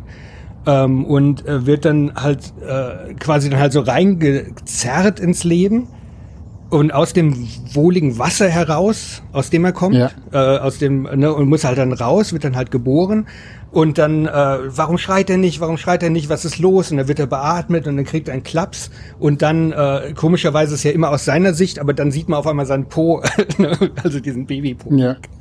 Und ähm, dann ist er halt, ähm, dann ist er halt in der Welt drin. Also ich würde sagen, er ist erstmal, das ist ja sehr existenzialistisch vom Ansatz, ist es ja, äh, also er ist halt hat, hat er ungefragt ist er halt rein und wird halt schuldlos schuldig. Ich würde schon sagen, dass er jetzt ähm, ne, ne, äh, also eigentlich schon äh, einfach Pech hat äh, irgendwie, also wahrscheinlich mit so einer Passivität, ähm, das ist er mhm. und das ist so seine Schuld, aber halt auch dieses ganze Trauma, was dann oben drauf kommt, ist ja nicht seine Schuld. Und die Sache, dass er natürlich in einer, in einem, also die, in dem Wald, diese, diese Kommune da in dem Wald, die so ähm, herzlich und unterstützend und so weiter ist. Das wäre natürlich für so jemanden wie Bo, wäre das halt ähm, eine, eine gute Umgebung, in der er halt hätte aufwachsen können oder in der er hätte heilen können, wenn er genügend Zeit gehabt hätte. Aber ähm, die Chance hat er ja nicht, weil er halt eben so durchrast und dann auch ihn seine Vergangenheit halt auch einholt. Aber er kann ja nichts dafür. Ne? Er wurde, äh, ähm, ne? also diese ganze Reise geht raus, muss Wasser holen, ähm, äh, dann äh, Badewanne rennt raus, ist nackt, äh, der Typ möchte ihn abstechen, die Polizei möchte ihn erschießen, ähm, er wird angefahren, ne, es ist er. Ähm Sorry, aber wenn wir jetzt dann nochmal auf Midsommar zurückkommen, da ist ja auch so, dass Christian als Charakter dann immer von einer Situation in die nächste stolpert. Gleichzeitig, ja. ich glaube, das ist so sein, sein Punkt, dass er nicht zu seiner Freundin steht. Ne? Ich glaube, das ist so das, ja, ja. das, was ihn dann halt auch schuldig macht, einfach in der Passivität. Ja, ja. Äh, stimmt, und und stimmt. das ist, ähm, was vielleicht auch den Charakter abhebt von Bo. Ähm, aber gleichzeitig ist das ja bei Bo is Afraid, der, wie du sagst, der rast da so durch und wird von einer Sache in die nächste geworfen und hat nirgendwo Griff. Ne? Der kann sich ja nicht irgendwo ja. halten und äh, der ist ja einfach nur so ausgeliefert.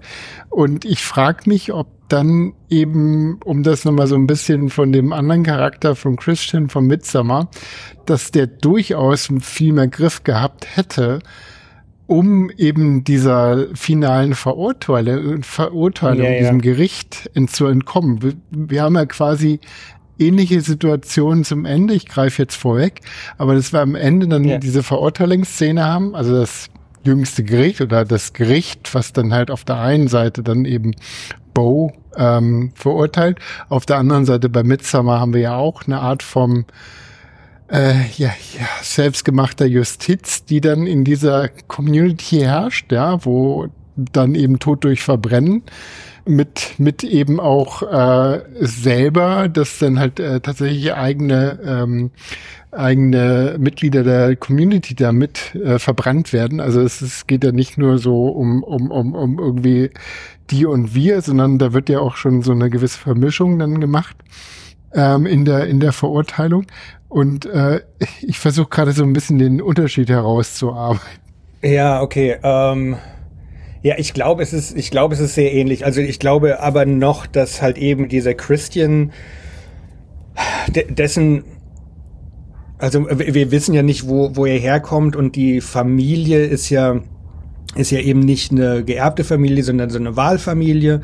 Ähm, da sind ja ganz viele Wahlfamilien äh, in, de, in, in diesem Midsommar, ja, ne? Ja, ähm, ja. Die, die irgendwie uh, You guys are my family, wenn, als sie da liegen und diese Pilze essen, diese Gemeinschaft, äh, dann halt auch dieser sowieso der ne, Freundeskreis und so weiter. Und, und die, die Schuld von dem Christian war ja, dass er nicht zu seiner Freundin steht. Die Schuld in der äh, in äh, Bo ist, dass er nicht zu seiner Mutter steht, also so von der Anklage her, ne? dass er halt äh, äh die die die, die Opfer seiner Mutter nicht äh, zu wertschätzen weiß. Und das eine ist ja eben die Wahlfamilie. Er hat sich die Freundin ausgesucht und ähm, ist aber nicht wirklich, äh, gibt ihr nicht, was sie, was sie halt braucht in ihrem, in ihrem eigenen Trauma. Ähm, und jetzt bei Bo ist es ja einfach, dass er sich die Familie nicht ausgesucht hat. Also ich glaube, es ist halt eben noch tragischer, weil es halt eigentlich sich nicht verhindern lässt. Ja, also noch deterministischer ja, dann in der, in ja, der ja, Konstellation. Er, ja, er kann ja nicht raustreten. Er Genau. kann ja nicht raus Mhm. aus der Sache. Er, er ist halt von Anfang an drin. Er versucht hier und da, und das ist halt eben diese Szene, die halt mir wirklich das Herz bricht, wo er, wo er halt mit seiner Mutter telefoniert, äh, dann irgendwie, äh, we can fix this. Äh, von wegen, ne, äh, also dass, dass dieser Konflikt, er merkt es schon, er möchte da raustreten, aber er kann nicht raustreten. Die Sache ist halt, ähm, äh, hält ihn dann halt so fest. Natürlich jemand, der stärker oder anders äh, veranlagt ist als Bo, äh, würde das natürlich hinkriegen, aber halt Bo eben nicht. Verstehe. Nee, kann ich nachvollziehen. Das ist genau der Punkt. Diese äh, Wahlfamilie auch in der mh, bei Midsummer ist ja eine bewusste Entscheidung von den Charakteren, die dann halt diese Verbindung eingehen äh, und damit dann auch eine andere bewusste Verantwortlichkeit quasi einhergeht. Ne?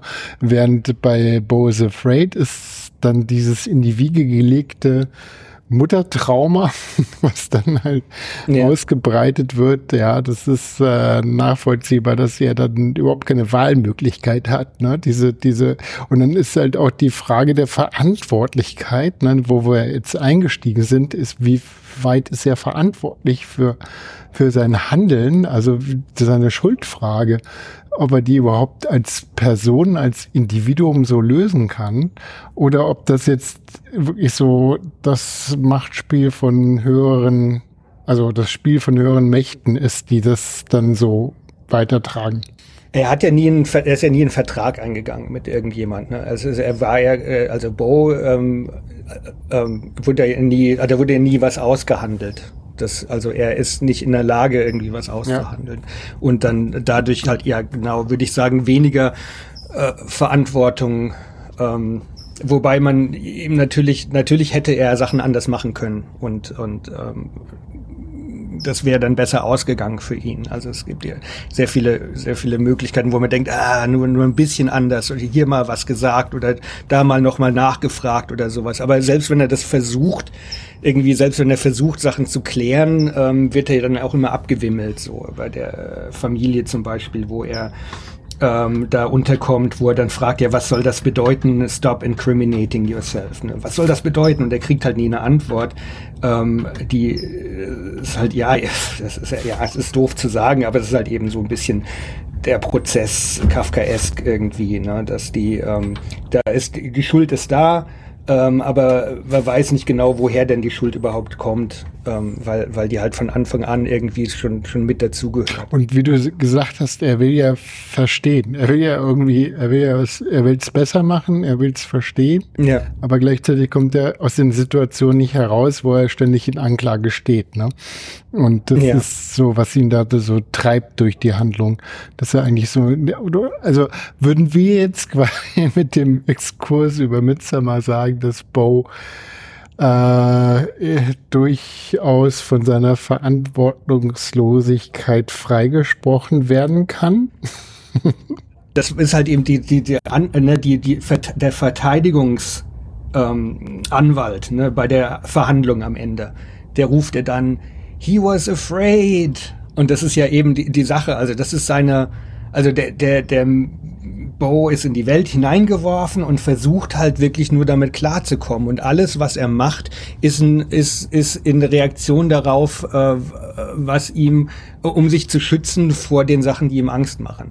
Und ähm, insofern zu entschuldigen, äh, würde ich mal sagen.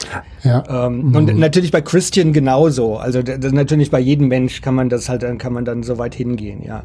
Aber ich, ich würde schon sagen, dass halt diese Verteidigung, äh, also wir kriegen das ja mit in dem Film. Es ist ja unfair, was passiert. Und, und die der Verteidigungsanwalt hat recht. Ich weiß gar nicht, wer das ist, ob er das auch, ob das derselbe Schauspieler ist, ob das dann auch äh, Joaquin Phoenix ist oder wer dieser Anwalt ist, der da hinten, der dann irgendwie dann vom, der defenestriert wird dann am Ende und dann halt äh, ins Wasser geworfen wird.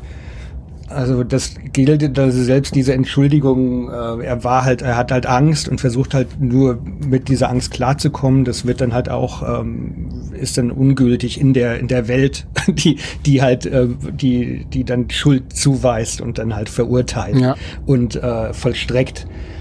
Ähm, ist den, der ist es egal.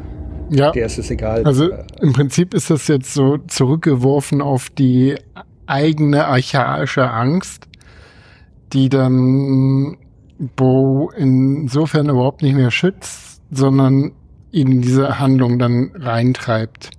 Ja. Würde ich jetzt mal so, okay. Also das heißt, äh, er kann überhaupt keine Verantwortung übernehmen, weil er einfach dieses ja. Pattern von der Angst, diese Verantwortung dann überhaupt überlagert. Er kann überhaupt nicht da reingehen und sagen, okay, äh, ich, ich übernehme jetzt mal verantwortungsbewusst, also dann sind wir wieder bei diesem Theaterspiel. Ne? Wenn er dann Söhne gehabt hätte, würde er auch eine gewisse Konsequenz in der Welt dann halt auch spüren und könnte sagen, an diesem Punkt, okay, nehme ich, übernehme ich die Verantwortung und äh, ist äh, so, dass ich da eben auch äh, handeln kann. Aber ihm wird durch die Angst quasi überhaupt dieses, die Möglichkeit, sich zu wehren, ja. äh, wird ihm genommen. Ah, das ist auch interessant, ne, weil äh, ihm wird ja auch dann quasi genommen, äh, diese diese Sache, dieses Erwachsenwerden, Kinder haben, Verantwortung übernehmen, selber, äh, also zu gestalten, das wird ihm ja genommen dadurch, dass er halt diese Angst hat, dass er eben keinen Sex haben darf oder so, dass halt die Mutter ihm das so versperrt, sowohl Sex zu haben als auch einen würdigen Partner, eine würdige Partnerin zu finden. Ähm, äh, ja, und, und, und da, ja, aber, aber natürlich ist es auch, äh, jeder ist so Ursache, Wirkung, ähm, ist, ist dann quasi Opfer und niemals Täter und, und, und so. Und natürlich, ähm, ja, wie gesagt, also was dann an Widerständen hätte kommen, ähm, können gegen dieses wäre halt einerseits eine äh, liebevolle Umgebung, die ihm dann so unterstützt, oder halt irgendwas aus ihm selbst heraus, was dann halt so durchbricht. Mhm. Also halt nicht ein ne, ne, ne, ähm, Effekt von, von Einflüssen von außen ist, nehme ich, ja. würde ich mal sagen.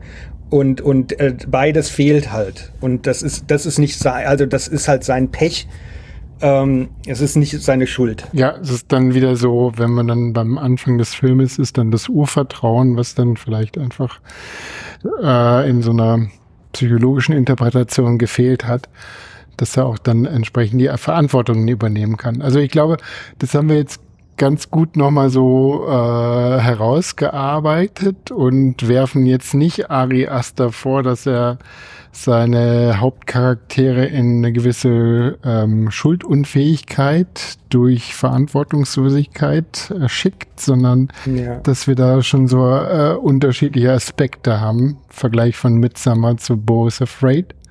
Ja. Ich wollte noch mal einen anderen Aspekt ansprechen, äh, den hast du auch noch schon erwähnt, nämlich äh, die Bedeutung des Wassers in dem Film. Wir haben ja das Wasser kommt in unterschiedlichen Formen und Elementen vor, ja, und ähm, da können wir nochmal so zusammentragen, was uns da aufgefallen ist bei Boris Afraid, wo überall das Wasser auftaucht. Also erstmal natürlich in seinem Namen, ne? Wassermann. Er ist der Wassermann, das ist sein Nachname. Und ähm, äh, aber dann ja, genau, diese Geschichten, Tabletten müssen mit Wasser genommen werden. In dem Theaterstück äh, ist es die Flut, die äh, ihn von seiner Familie trennt. Ne? Also das dann. Ja, ja, ähm, ja. Dann, aber dann halt auch die Sache, dass er jetzt diese Elaine trifft, als sie auf einem Cruise-Ship sind. Ne? Also diese machen ja eine, eine Wasserrundfahrt dann, ähm, dann äh, das erste Mal, wenn er mit Elaine redet, rennt sie rum und sagt, da ist ein Ertrunkener im Pool, da ist ein Ertrunkener im Pool, da ist jemand ertrunken im Wasser. Ist ja eine Sache, die dann da ist. Ähm, ich, aber dann halt auch eben dieses Trinken, hast du dann später auch die, diese Tony, dieses Mädchen in der Familie, trinkt ja Farbe und nicht Wasser. Ja, okay. Also hm. eigentlich bräuchte sie ja, sie würde ja Wasser trinken wollen, also sie müsste, das, das Gesunde wäre, Wasser zu trinken, aber sie trinkt halt Farbe und das tötet sie. Mhm. Also da, kann, da ist ja auch, da steckt ja auch allerhand drin und da kann man dann irgendwie dann äh, irgendwie reingehen. Und ich habe dann halt ähm, bisschen versucht zu schauen, was halt äh, Wasser ist. Ja. Ähm, und äh, also was das Wasser sein könnte so. Und ich habe halt dann ein paar Sachen es gibt halt eben ähm, äh, Interpretation von von Träumen oder von von insgesamt Symbolen in Filmen bietet sich halt Jung irgendwie an. Ähm, und äh, für Jung ist halt eben äh, bedeutet halt Wasser äh, das das Unbewusste mhm. irgendwie. Und das ist halt eben so ein Element das halt einerseits, klar, es ist flüssig und es schwimmt und so weiter, bla bla bla. But, äh, aber es ist halt eben auch ähm, ein Element, das halt alle, das ist so das der Grundsatz des Lebens, das alle miteinander verbindet. Und das äh, Unbewusste ist ja bei, bei Jung halt eben auch was Kollektives, dass es ähm, was ist, was uns alle miteinander verbindet. Also das Unbewusste ist, ähm, das Bewusste grenzt uns von unserer Umwelt ab ähm, dadurch, dass wir uns sehen in der Umgebung und, und uns sind halt, dass das Unbewusste, dieses Wasser verfließt und fließt halt äh, zwischen Individuen. Also wir gehören alle zu demselben Unbewussten ähm, äh, quasi. Ja. So, das ist so, so, so ein bisschen diese, diese, diese Jungsche Idee. Mhm. Also das hätte ich einerseits, aber ja, unbe Unbewusste. Ähm, in diesem Fall aber denke ich, dass es bei hier gibt's diese Supermärkte, wo ähm, die so Fische haben, äh, die lebend verkauft werden. Also hier ist äh, nicht, nicht in Europa, oder? Ah, nee, nee, nee, hier genau. Ja, nee, nee, hier, äh, ah, ich sag hier, ich meinte äh, dort. Also in, in Kalifornien, da gibt's halt diesen Supermarkt und du gehst halt vorbei und da sind diese Fische äh, in so einem Aquarium, die kann man zum Essen, kann man kaufen, sind dicht bei dicht und äh, die sind halt in dem Wasser drin und das Wasser riecht unangenehm und die kommen da aber nicht raus. Das heißt, also alles, die, die pinkeln da rein, die pupen da rein, die kriegen da ihr Futter reingestreut. Das ist alles das Wasser und die kommen da halt einfach nicht raus. Und ich glaube, dass das so ein bisschen auch ähm, äh, da halt auch äh, bei, bei Bo Afraid so ein bisschen dieses Ding ist. Also einerseits das, was uns umgibt, also diese das äh, Wasser im äh, Mutterleib, ähm, das Wasser, was wir trinken müssen zum Überleben, das Wasser, was uns treibt durch die Geschichte, also so transportiert am Ende ja auch dieses Boot oder dieses mhm. Schiff und so weiter, was dann fährt. Aber ähm, ich glaube halt ja, ähm, also ganz platt äh, würde ich mal sagen, dass das Wasser so quasi die, dass das das Unterstützen die Familie quasi halt irgendwie ist oder so. Ich weiß nicht. Und das Wasser, was, was, was, was du da? vergiftet ist, ne? Also äh, wenn, wenn man das wieder auf diese Trinksituation in der Farbe überträgt, und dann ja, ist das Wasser genau. vergiftet und wenn man irgendwie das Beispiel von der Familie, was einen dann umgibt und was in äh, quasi, was dann halt dem Einzelnen ermöglicht, sich wohlzufühlen in seiner Umgebung, wenn, wenn dann die Bedingungen nicht da sind, dann eben auch durch die Mutter dann eben so diese Bewegungsunfähigkeit auslöst von ihm. Ja, also auch wieder diese Tony halt eben, die diese Farbe trinkt. Sie ist in dieser Familie, das Trauma in der Familie. Sie kommt halt aus diesem Wasser nicht raus, was sie halt umgibt. Und äh, anstatt halt ein Wasser zu kriegen, was ihren Durst löscht, äh, ist eine Farbe auch, also eben so, sie, und, ja klar, äh, also können wir jetzt hier los treten, diese Sache. Sie, die Farbe sollte den, den Raum ihres äh, verstorbenen Bruders ähm, übermalen mit ihren eigenen Farben, aber halt auch mit, äh, mit dem Namen von eben Bo. Ähm, also die, die, dass sie sich halt einrichten möchte in diese Familie, aber ähm, das halt einfach äh, in diesem Kontext einfach destruktiv ist und sie ähm, sie dann tötet. Ja, das Wasser als mächtiges Element und eben auch als quasi als der Boden der Verurteilung. Ne? Also wenn man das jetzt mit seinem wo er mit einem Schiff dann quasi entkommen möchte. Man hat diesen kleinen Kanal der Utopie, ne? Das Wasser des Hades, irgendwie, man geht dann halt irgendwie in einen anderen ja, ja. Raum rüber und auf einmal findet man sich in so einer Stadionsituation und wird verurteilt. Und äh, Bo, is a, äh, Bo selber wird ja dann quasi im Wasser ertränkt. Also das ist ja so ja. diese, kommen wir vielleicht später nochmal darauf zurück, diese ganze Verurteilungsszene. Aber ähm, es ist auf jeden Fall spannend zu sehen, was das Wasser da für eine Bedeutung spielt. Aber auch dann möchte ich nochmal in meiner eigenen Kritik anmerken, dass dann ähm, natürlich Ari Aster mit so einem ja, mit so einem Tool, mit so einem Koffer arbeitet an allen möglichen bedeutungsschwangeren Symbolen und das dann halt so, ja, ganz gut durcheinander wirft. Ne? Also ich glaube, das gelingt ihm dann auf der einen Seite und dann, dann gibt's halt uns, die das, diesen Film sehen und dann anfangen, irgendwie die Bedeutung reinzulesen. Und ich weiß nicht, ähm, inwiefern das auch eine gewisse Willkürlichkeit in der, im Arrangement ist, in der Geschichte. Ne? Und, aber man kann sich ja, nee, ich, gut ausbreiten. das ist ja irgendwie. Ja, so. nee, ich glaube schon, dass es ich glaube schon, dass es poetisch ist. Also ich glaube schon, dass es äh, äh, also schon, äh, es ist halt so offensichtlich Wassermann, ne? Und dann sind diese Sachen da. Natürlich wirft er das halt alles so rein und und wie das mit der Bedeutung wird dann halt so ein bisschen ähm, äh, so locker in der Hand gehalten so. Aber ich glaube schon, dass da ähm, dass das schon eine Entscheidung natürlich war, dass das Wasser halt eine Rolle spielt. Äh, ich habe hier, ich habe so das Buch, ich habe immer mein Robert Gernhardt Reim und Zeitbuch in der Tasche, das hole ich mal raus. Da, ähm, ich, da gibt es dieses, äh, also der ist von der, äh, von dieser neuen Frankfurter Schule Titanic, so ein Schreiber, und der hat hier Deutsch, Deutung eines allegorischen Gemäldes. Mhm. Und da geht's. Ähm, kennst du das? Nee, kann ich gar nicht. Okay. Äh, okay, Deutung eines allegorischen Gemäldes. Fünf Männer, also im, zu dem Thema halt äh, Bedeutung in diesen Symbolen, dass man sagt, okay, das Wasser bedeutet hier dies oder jenes. No, okay. Also Deutung eines allegorischen Gemäldes. Fünf Männer sehe ich inhaltsschwer. Wer sind die fünf? Wofür steht wer? Des ersten Wams strahlt blutig rot. Das ist der Tod. Das ist der Tod. Der zweite hält die Geißel fest. Das ist die Pest. Das ist die Pest. Der dritte sitzt in grauem Kleid. Das ist das Leid, das ist das Leid. Des vierten Schild trieft giftig nass. Das ist der Hass, das ist der Hass.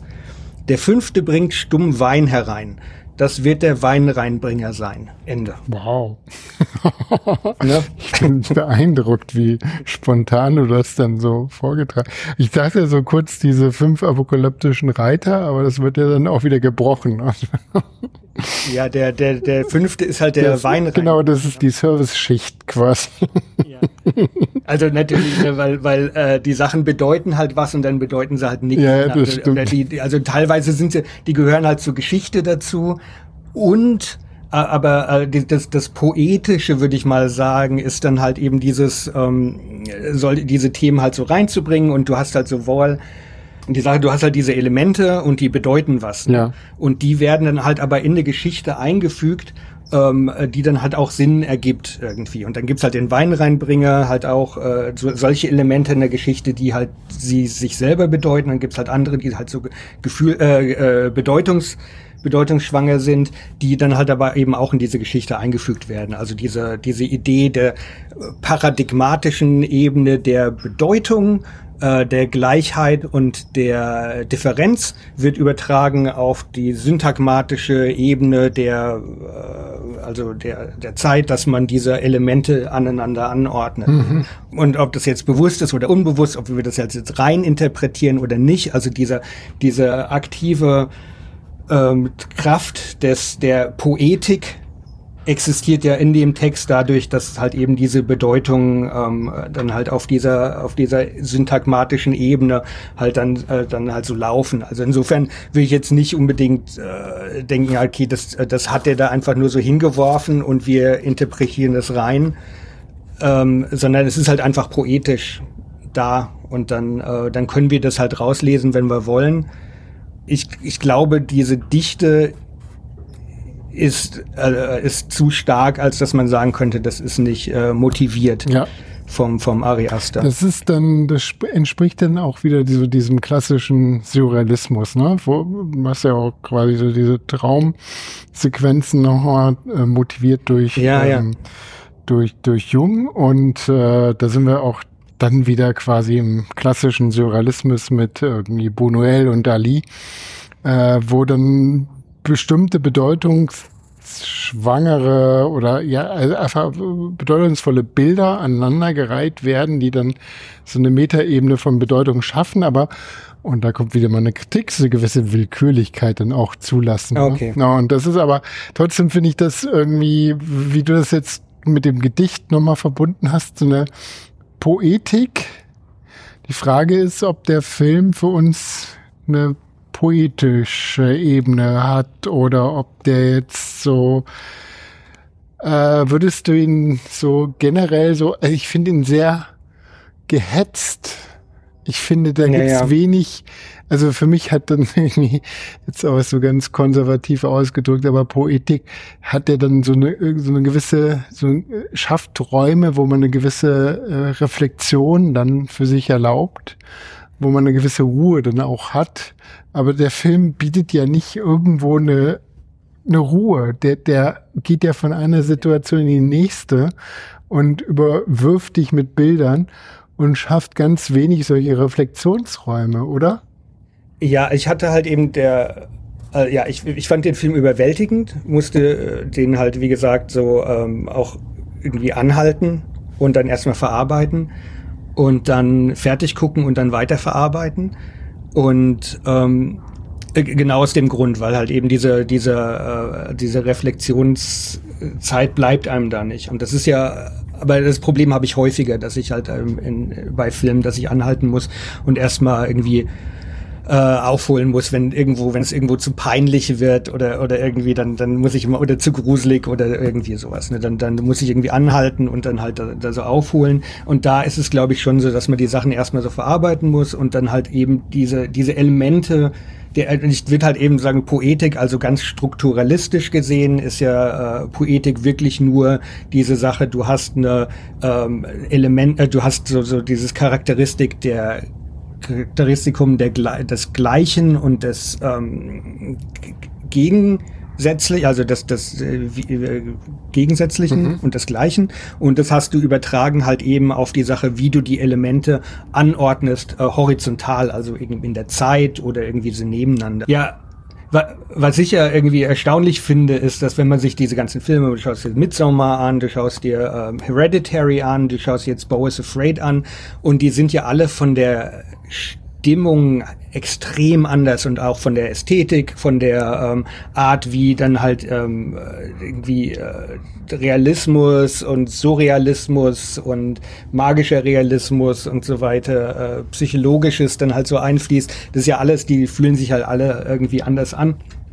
Aber ich habe jetzt noch mal den ähm, diesen Studentenfilm vom Ari Aster mir angeguckt. Das ist ein Kurzfilm, den kann man sich auch auf YouTube anschauen.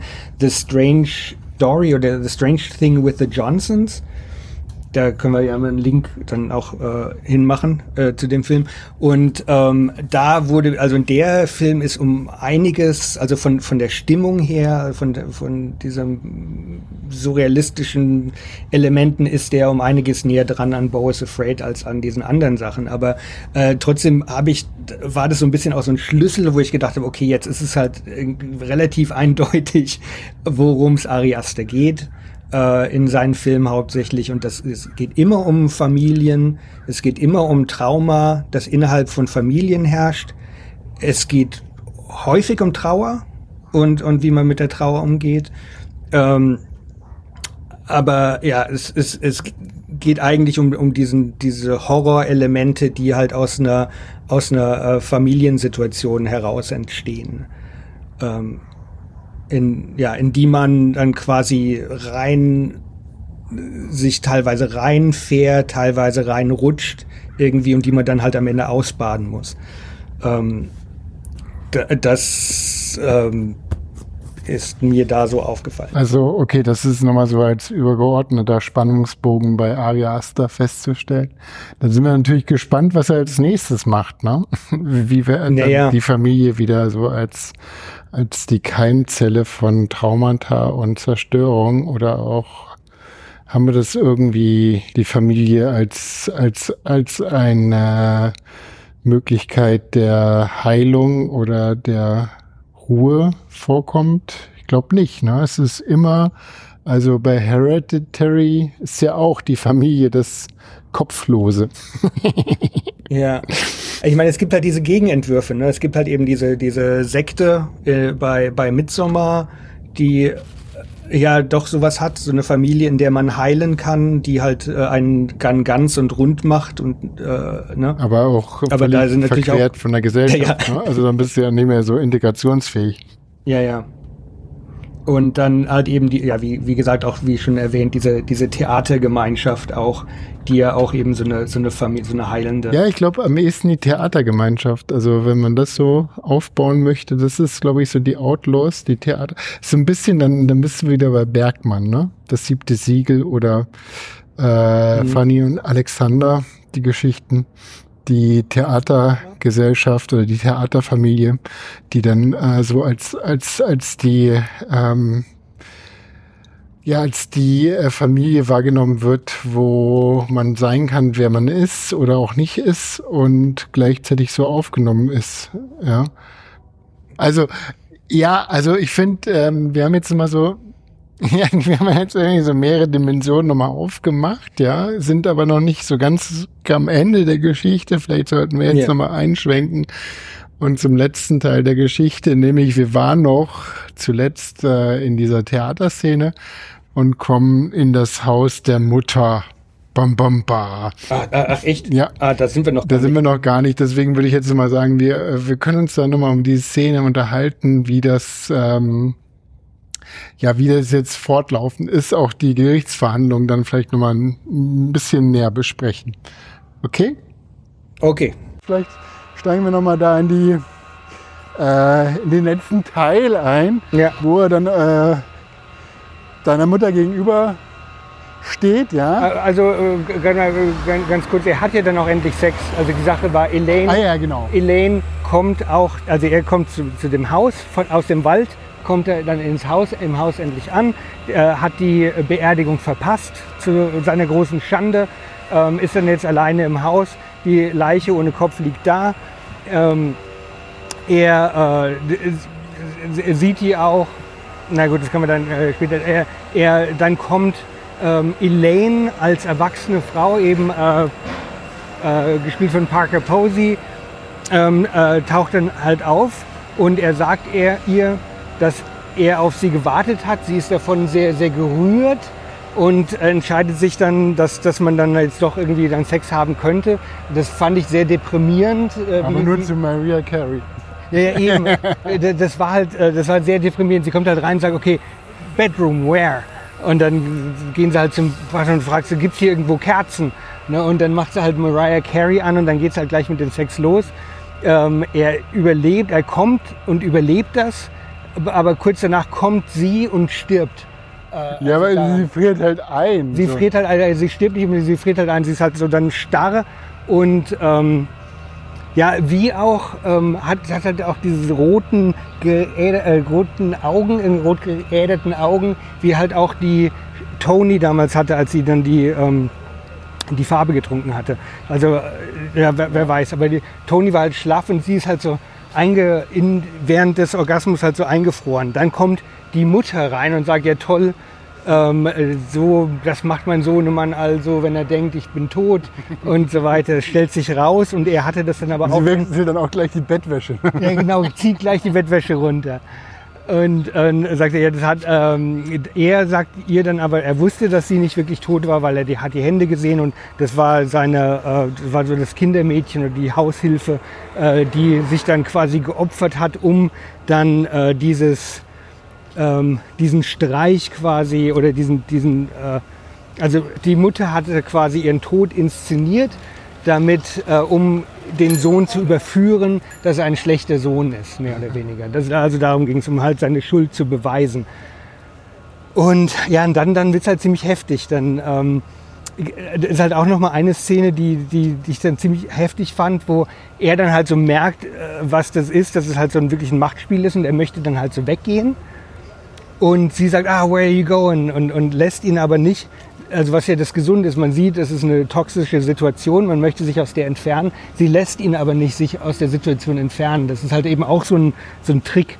Ähm, äh, und, und, und, und, bringt ihn halt wieder in die Situation rein. Dann stellt sich raus, dass der Psychologe oder der Therapeut äh, auch ähm, von der Mutter angestellt war und alles aufgenommen hat und alle Sachen, die er mal irgendwie über seine Mutter auch gesagt hatte, auch alles sehr verständliche Sachen äh, mit der Mutter geteilt hatte. Das fand ich auch interessant, wie, die, wie diese Schauspieler oder diese Figur, die ja so sehr freundlich und liebevoll war, mit derselben Mimik und Gestik auf einmal so bedrohlich Ja, und ja, ja, gemein wurde. Das fand ich. Ja, der ist aber auch toll, der Schauspieler. Ke- Kennst du den von anderen? Nee, ich habe doch, ich habe dann extra nochmal geguckt und ich glaube in einem Film habe ich. Es ist aber auch eher so ein Theaterschauspieler. Ah, okay. Er kommt so aus von der Bühne. Der, ja, Wahnsinn.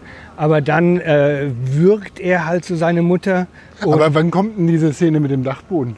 Au, au, au, die kommt dann, ja, ja, Die ja. kommt eigentlich noch da, die davor, kommt, ne? bevor er wirkt, ja, ja. Genau, also er Okay, wird ja, dann. erzähl er mal, wird, das ist halt das ist aber auch dieses ganze, man muss vielleicht sagen, dieses Haus, also es ist ja äh, dieser Kontrast zwischen diesen seinen total zerfallenen Wohnungen in dem New Yorker Stadtteil hin zu diesem Haus, das total offen und Ja, von der ja. Architektur her dann also so also äh, wirklich so ein, so ein, so ein Interieur äh, Ja. Highlight ist, ne? Und auch, wa- was ich da auch noch erwähnt haben möchte, ist, dass er wohl das Bo anscheinend nicht selber arbeitet, dass er die Kreditkarte, weil er hat, äh, als, als, seine, als er den Flug nochmal buchen möchte am Anfang, ruft er die Mutter an und sagt, die Kreditkarte funktioniert nicht mehr. Also so von dem, was ist hier los? Die. Kreditkarte funktioniert nicht mehr.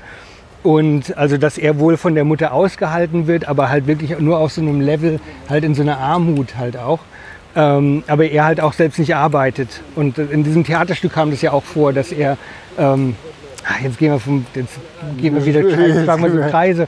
Aber, aber da, da in dem Theaterstück wurde ja auch klar, dass diese Idee, sein, das Essen von dem eigenen Geld zu kaufen, das man selber verdient hat durch die eigene Arbeit, dass das halt was wahnsinnig Wertvolles ist. So. Und das hatte er ja nicht. Er ist ja die ganze Zeit unter Kontrolle halt von, von seiner Mutter. Er, er, Ja, die eine sehr erfolgreiche Geschäftsfrau ist Ja. und ganz viele Auszeichnungen hat. Ja, ja. Und dann halt auch entsprechend das Geld und das Haus und so weiter. Ja. Also dann gibt es aber diese Szene, wo dann halt auch er bestraft wird. Er wird auf den Dachboden geschickt.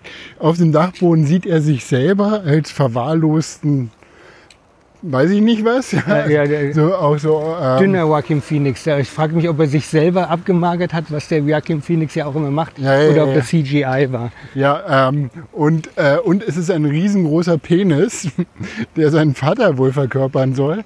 Ja, ist, äh, wohnt unter diesem Dachboden, der ein böses Gesicht hat. Und ähm, Und, und wie so eine, so eine ähm, also wie so, so, eine- so, ja, wie so eine Krabbe. So eine, ja, eine Krabbe, Spinne genau, mit, mit also- so Haken, äh, Hakenarmen. und äh, dann auch äh, ihn da bedroht, aber er schlägt zurück und er sticht ihn oder Nein, nein, nein, der, der andere, der Typ, der genau der andere, sein äh, genau.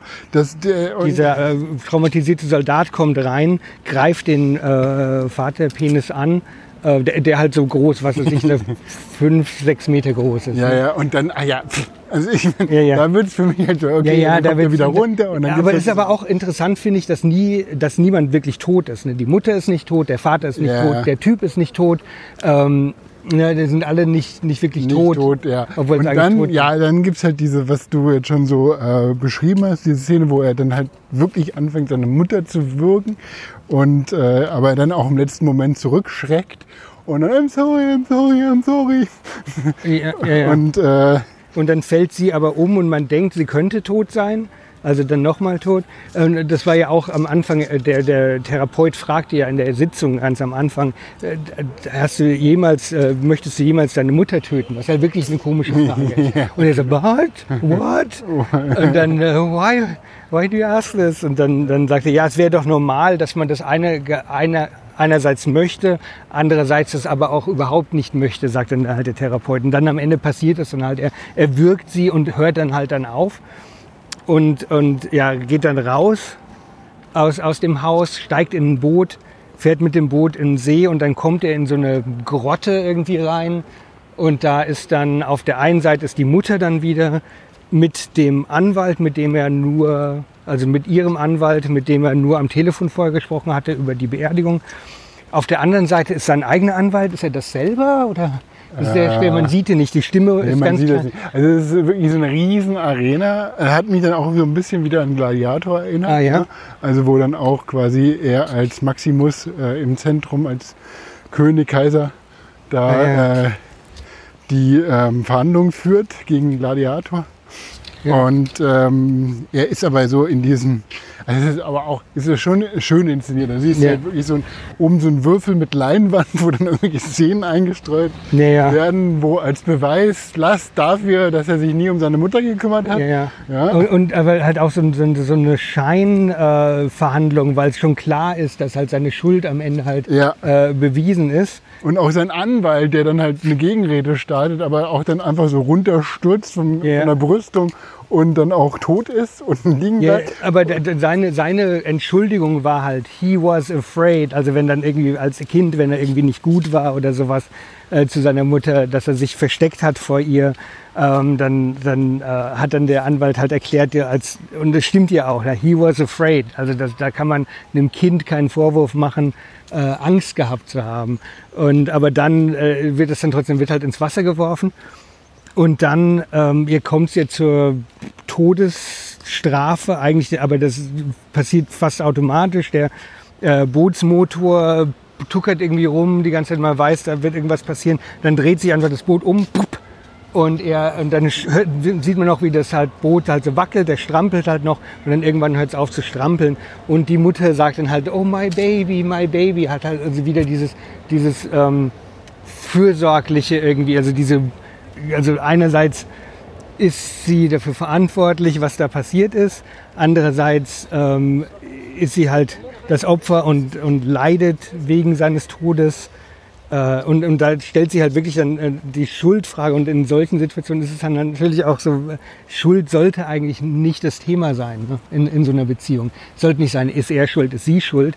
Aber wir kommen halt aus diesem Ding nicht raus. Das ist jetzt die Mutter schuld, ist er schuld ähm, die Sache, um zu zeigen, dass man nicht schuldig ist, äh, ist man, muss man halt so eine Opferrolle darstellen. Das ist halt auch eben in, diese Narzisst, in diesen narzisstischen äh, Beziehungen ist es halt sehr wichtig. Also sie hat ihr Kind verloren, alle sollen Mitleid mit ihr haben, weil sie halt ihr Kind verloren hat.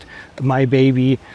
In, insgesamt diese Beziehung ist halt schon von vornherein also dadurch verurteilt, dass es überhaupt eben um Schuld geht und nicht um Wünsche und nicht um, ähm, ja, um Unterstützung. Ja, genau. Und äh, in dieser Szene der Hinrichtung, die aber auch eher so wieder so, so eine Willkürlichkeit ist, so das Boot so blub, und Ja, ja. so, so ein bisschen so blub, blub, blub. Äh, und ähm, finde ich aber auch ganz schön so, ne? Äh, und du siehst dann im Hintergrund, es ist alles sehr abgedunkelt, im Hintergrund siehst du dann wie aus den Rängen, die dann halt wirklich sehr steil sind, so langsam die Leute dann halt weggehen. Weggehen, ne? ja, sind halt vorbei. Ja, so und es ist, Show ist ist noch nicht mehr ganz tot, aber die gehen schon raus. Naja, Die Show ist hat vorbei. sich schon entschieden. Ja, und, äh, und dann laufen die Credits halt die ganze Zeit und du hörst so dieses äh, Wassergeräusch und du siehst die Credits von dem Film. Ähm, ist ästhetisch, muss man ja sagen, wieder extremst gut gefilmt. Ne? Ist der gleiche Kameramann, der ah, auch okay. bei Hereditary und äh, Midsommar, der polnische, ich kann den Namen nicht aussprechen, Kameramann.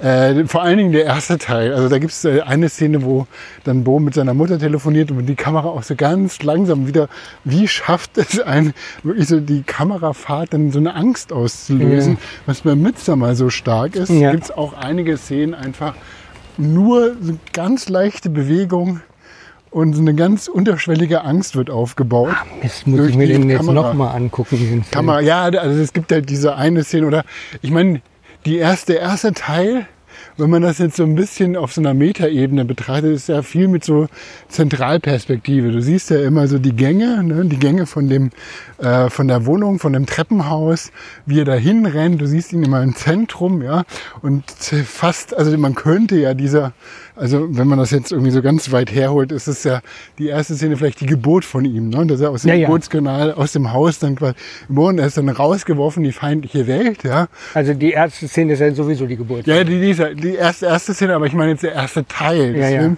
Dass er dann quasi so als, als, als, ähm, als hilfloses Kind dann so äh, umherirrt, Orientierung sucht, findet dann diese Orientierung bei dieser Familie, ja, wird Ja. großgezogen, ist aber Ja, ja, ja. in so einer, und dann wird er verstoßen, kommt dann in den Wald, also wenn man das so, so ne, auf dieser Ja, und das Ebene- ist ja dann die Geschichte von diesem Theaterstück. Genau, das ist dann so. Ne?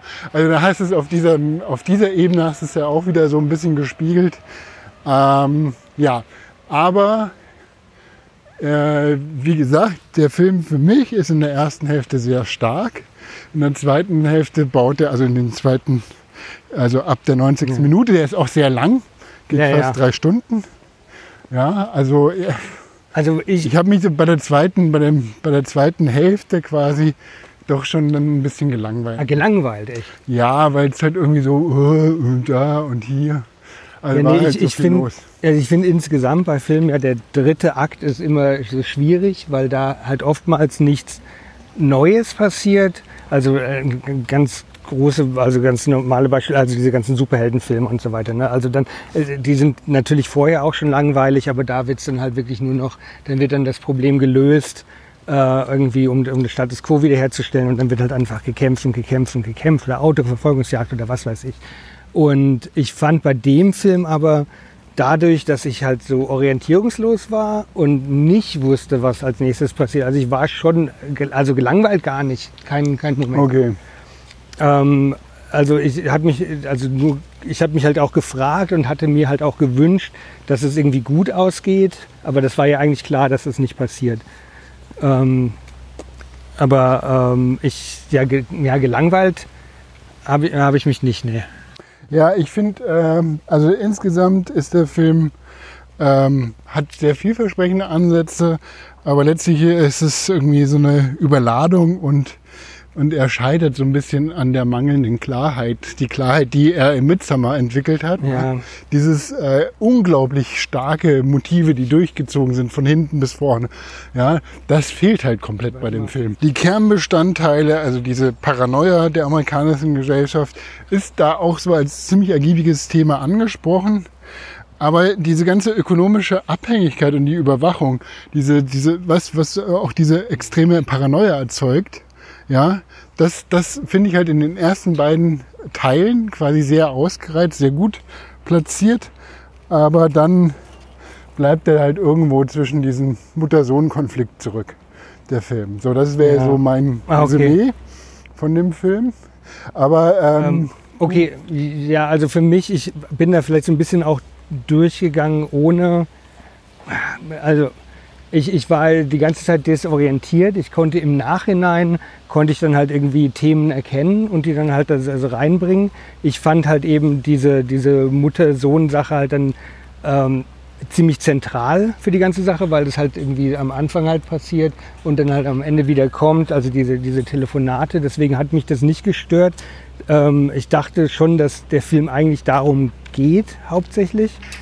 Und dass es halt, äh, dass diese anderen Sachen zwischendrin halt der Abstecher sind. Also ich habe mich nicht gelangweilt während des Films und das äh, passiert nicht sehr häufig Ja. irgendwie. Und ich bin dann davon, also für einen drei Stunden langen Film, ähm, äh, dass, dass ich, dadurch, dass ich irgendwie die ganze Zeit äh, emotional ein, äh, mit, mit, also einge, einbezogen war und ja, da, dabei geblieben bin und so weiter. Also ich fand, der, du hast ja auch gesagt, der hat der starke Bilder für dich auch Ja. gepflanzt im Kopf, ne? ja, gesetzt. Ja, das kann ich auch nachvollziehen. Also es gibt schon Bilder, die, äh, die einfach drin bleiben, ne? in die Szenen. ja, oder halt auch, auch Gefühle irgendwie oder, oder so. so Ja, also genau, so Emotionszustände, ja. Das schafft der Film ganz Ja. gut, ja. Ähm, ich fand den halt natürlich auch, ich, wenn man sich dann halt jetzt auch Ari Aster, Hereditary, Midsommar und den Film anguckt, dann haben, sind die drei halt so sehr, sehr, sehr, sehr unterschiedlich. Ja. Also alle, alle voneinander. Deswegen, ähm, Unsere Strecke, die war so ein bisschen auch äh, so verloren. Hier ist Ja, dir ja. aufgefallen, dass wir im Kreis gelaufen sind? ja, so ein bisschen, aber jetzt sind wir an Jetzt einer sind wir ganz komischen Stelle äh, Ja, ja, pass auf, jetzt kommen wir. In so Garagen, die. Ja, ich finde die, ich find die Ecke total toll. Ja. Das ist so ein bisschen, ich mache mal eine Aufnahme. Hier. So. Und äh, weil wir werden jetzt, wenn wir hier durchschreiten, kommen wir quasi auf einen Kaufho äh, Kaufland-Parkplatz. Und dann können wir uns mit einer Pommes belohnen. Hier hinten. Da wird's wieder, das ist ein riesen Kaufland Lichtenberg. Ah ja. So schön peripher. Und wo kommen, wie kommen wir zurück? Äh, laufen. Okay. Das ist jetzt nicht mehr so weit. Okay, alles klar. Okay. Aber ja, gut. Aber wie, also, wie gesagt, also ich wollte nochmal, was ich vor am Anfang gesagt habe. Ich fand den Film, ich konnte mich nicht entscheiden, ob er gut ist oder nicht. Was ich aber wusste, ist, dass er mich sehr mitgenommen hat. Ich wusste, dass ich sehr viel darüber nachgedacht habe, auch Tage danach noch. und ähm, dass ja, ich mich auch darauf gefreut habe, mich mit dir darüber zu unterhalten. Ähm, und wir hatten das ja die ganzen letzten Tage, wir hatten uns vorher schon gesehen und wir haben uns extra nicht über den Film unterhalten. Uns hat es halt beide gejuckt, äh, dass wir ähm, dass wir endlich dazu kommen. Äh, ja, in, insofern würde ich mal sagen, also ich würde schon sagen, ein guter Film. Ja. Irgendwie, ich fände den, also wenn ich jetzt Ari Aster, äh, würde ich den äh, würde ich wahrscheinlich Midsommar schon an erster Stelle stellen, dann den als zweiten und dann äh, Hereditary ähm, unten dran, obwohl der, äh, den, ich fand den auch nicht so richtig. Äh, ich muss den noch mal angucken jetzt, glaube ich. Ich habe den im Kino damals gesehen. Da fand ich ihn schon ziemlich gruselig. Ja, nee, aber äh, ja, ich, ähm, aber ja, gut, aber der war auch wieder, der, der, ist dann irgendwann auch gekippt. Weil ja. Äh, das, was bei Midsummer fand ich halt so toll, dass der Midsummer einfach so äh, in dieser, also ohne ohne irgendwelchen äh, ähm, übersinnlichen Sachen auskommt, ja, ja. Äh, komplett dann halt irgendwie noch so spielen könnte, während Hereditary dann irgendwann so abgedriftet ja, ja. ist. Und ich glaube, das war auch ein bisschen, warum äh, viele den gut fanden, ja, auch weil Horror, Horror mit ja. einer Mythologie dahinter und dann sieht man auch, dann diskutieren die, was das mit den Hexen auf sich hat und wer die genau sind und so weiter. Ähm, äh, und das äh, ist halt, also diese Mythologie dahinter ist ja für manche Leute so äh, sehr interessant und sehr wichtig, also ja. für so Nerds halt. Aber ich bin nicht die Art von Nerd. Die nee, nein, ich finde, mich interessiert das auch nicht so sehr. Ja. Okay, Chris, vielen, vielen Dank äh, für unsere gemeinsame Tour und die Besprechung von Bo is Afraid. Die ganzen Informationen zu dem Film, zu unserer Tour könnt ihr auf eigentlich-podcast.de www.ecom.de sehen. Und ähm, ja, also vielleicht schaffen wir ja auch das im nächsten Jahr, uns wieder zusammenzufinden. Ja, genau. Du bist, äh, du bist der erste Gast in unserem, ja, obwohl äh, wir hatten ja auch eine Episode, wo schon auch jemand anders mitgemacht hat. Aber ich freue mich auf jeden Fall, wenn wir das nochmal wiederholen können. Also, dann okay. sage ich Tschüss. Tschüss. Bis bald. Macht's gut. Tschüss.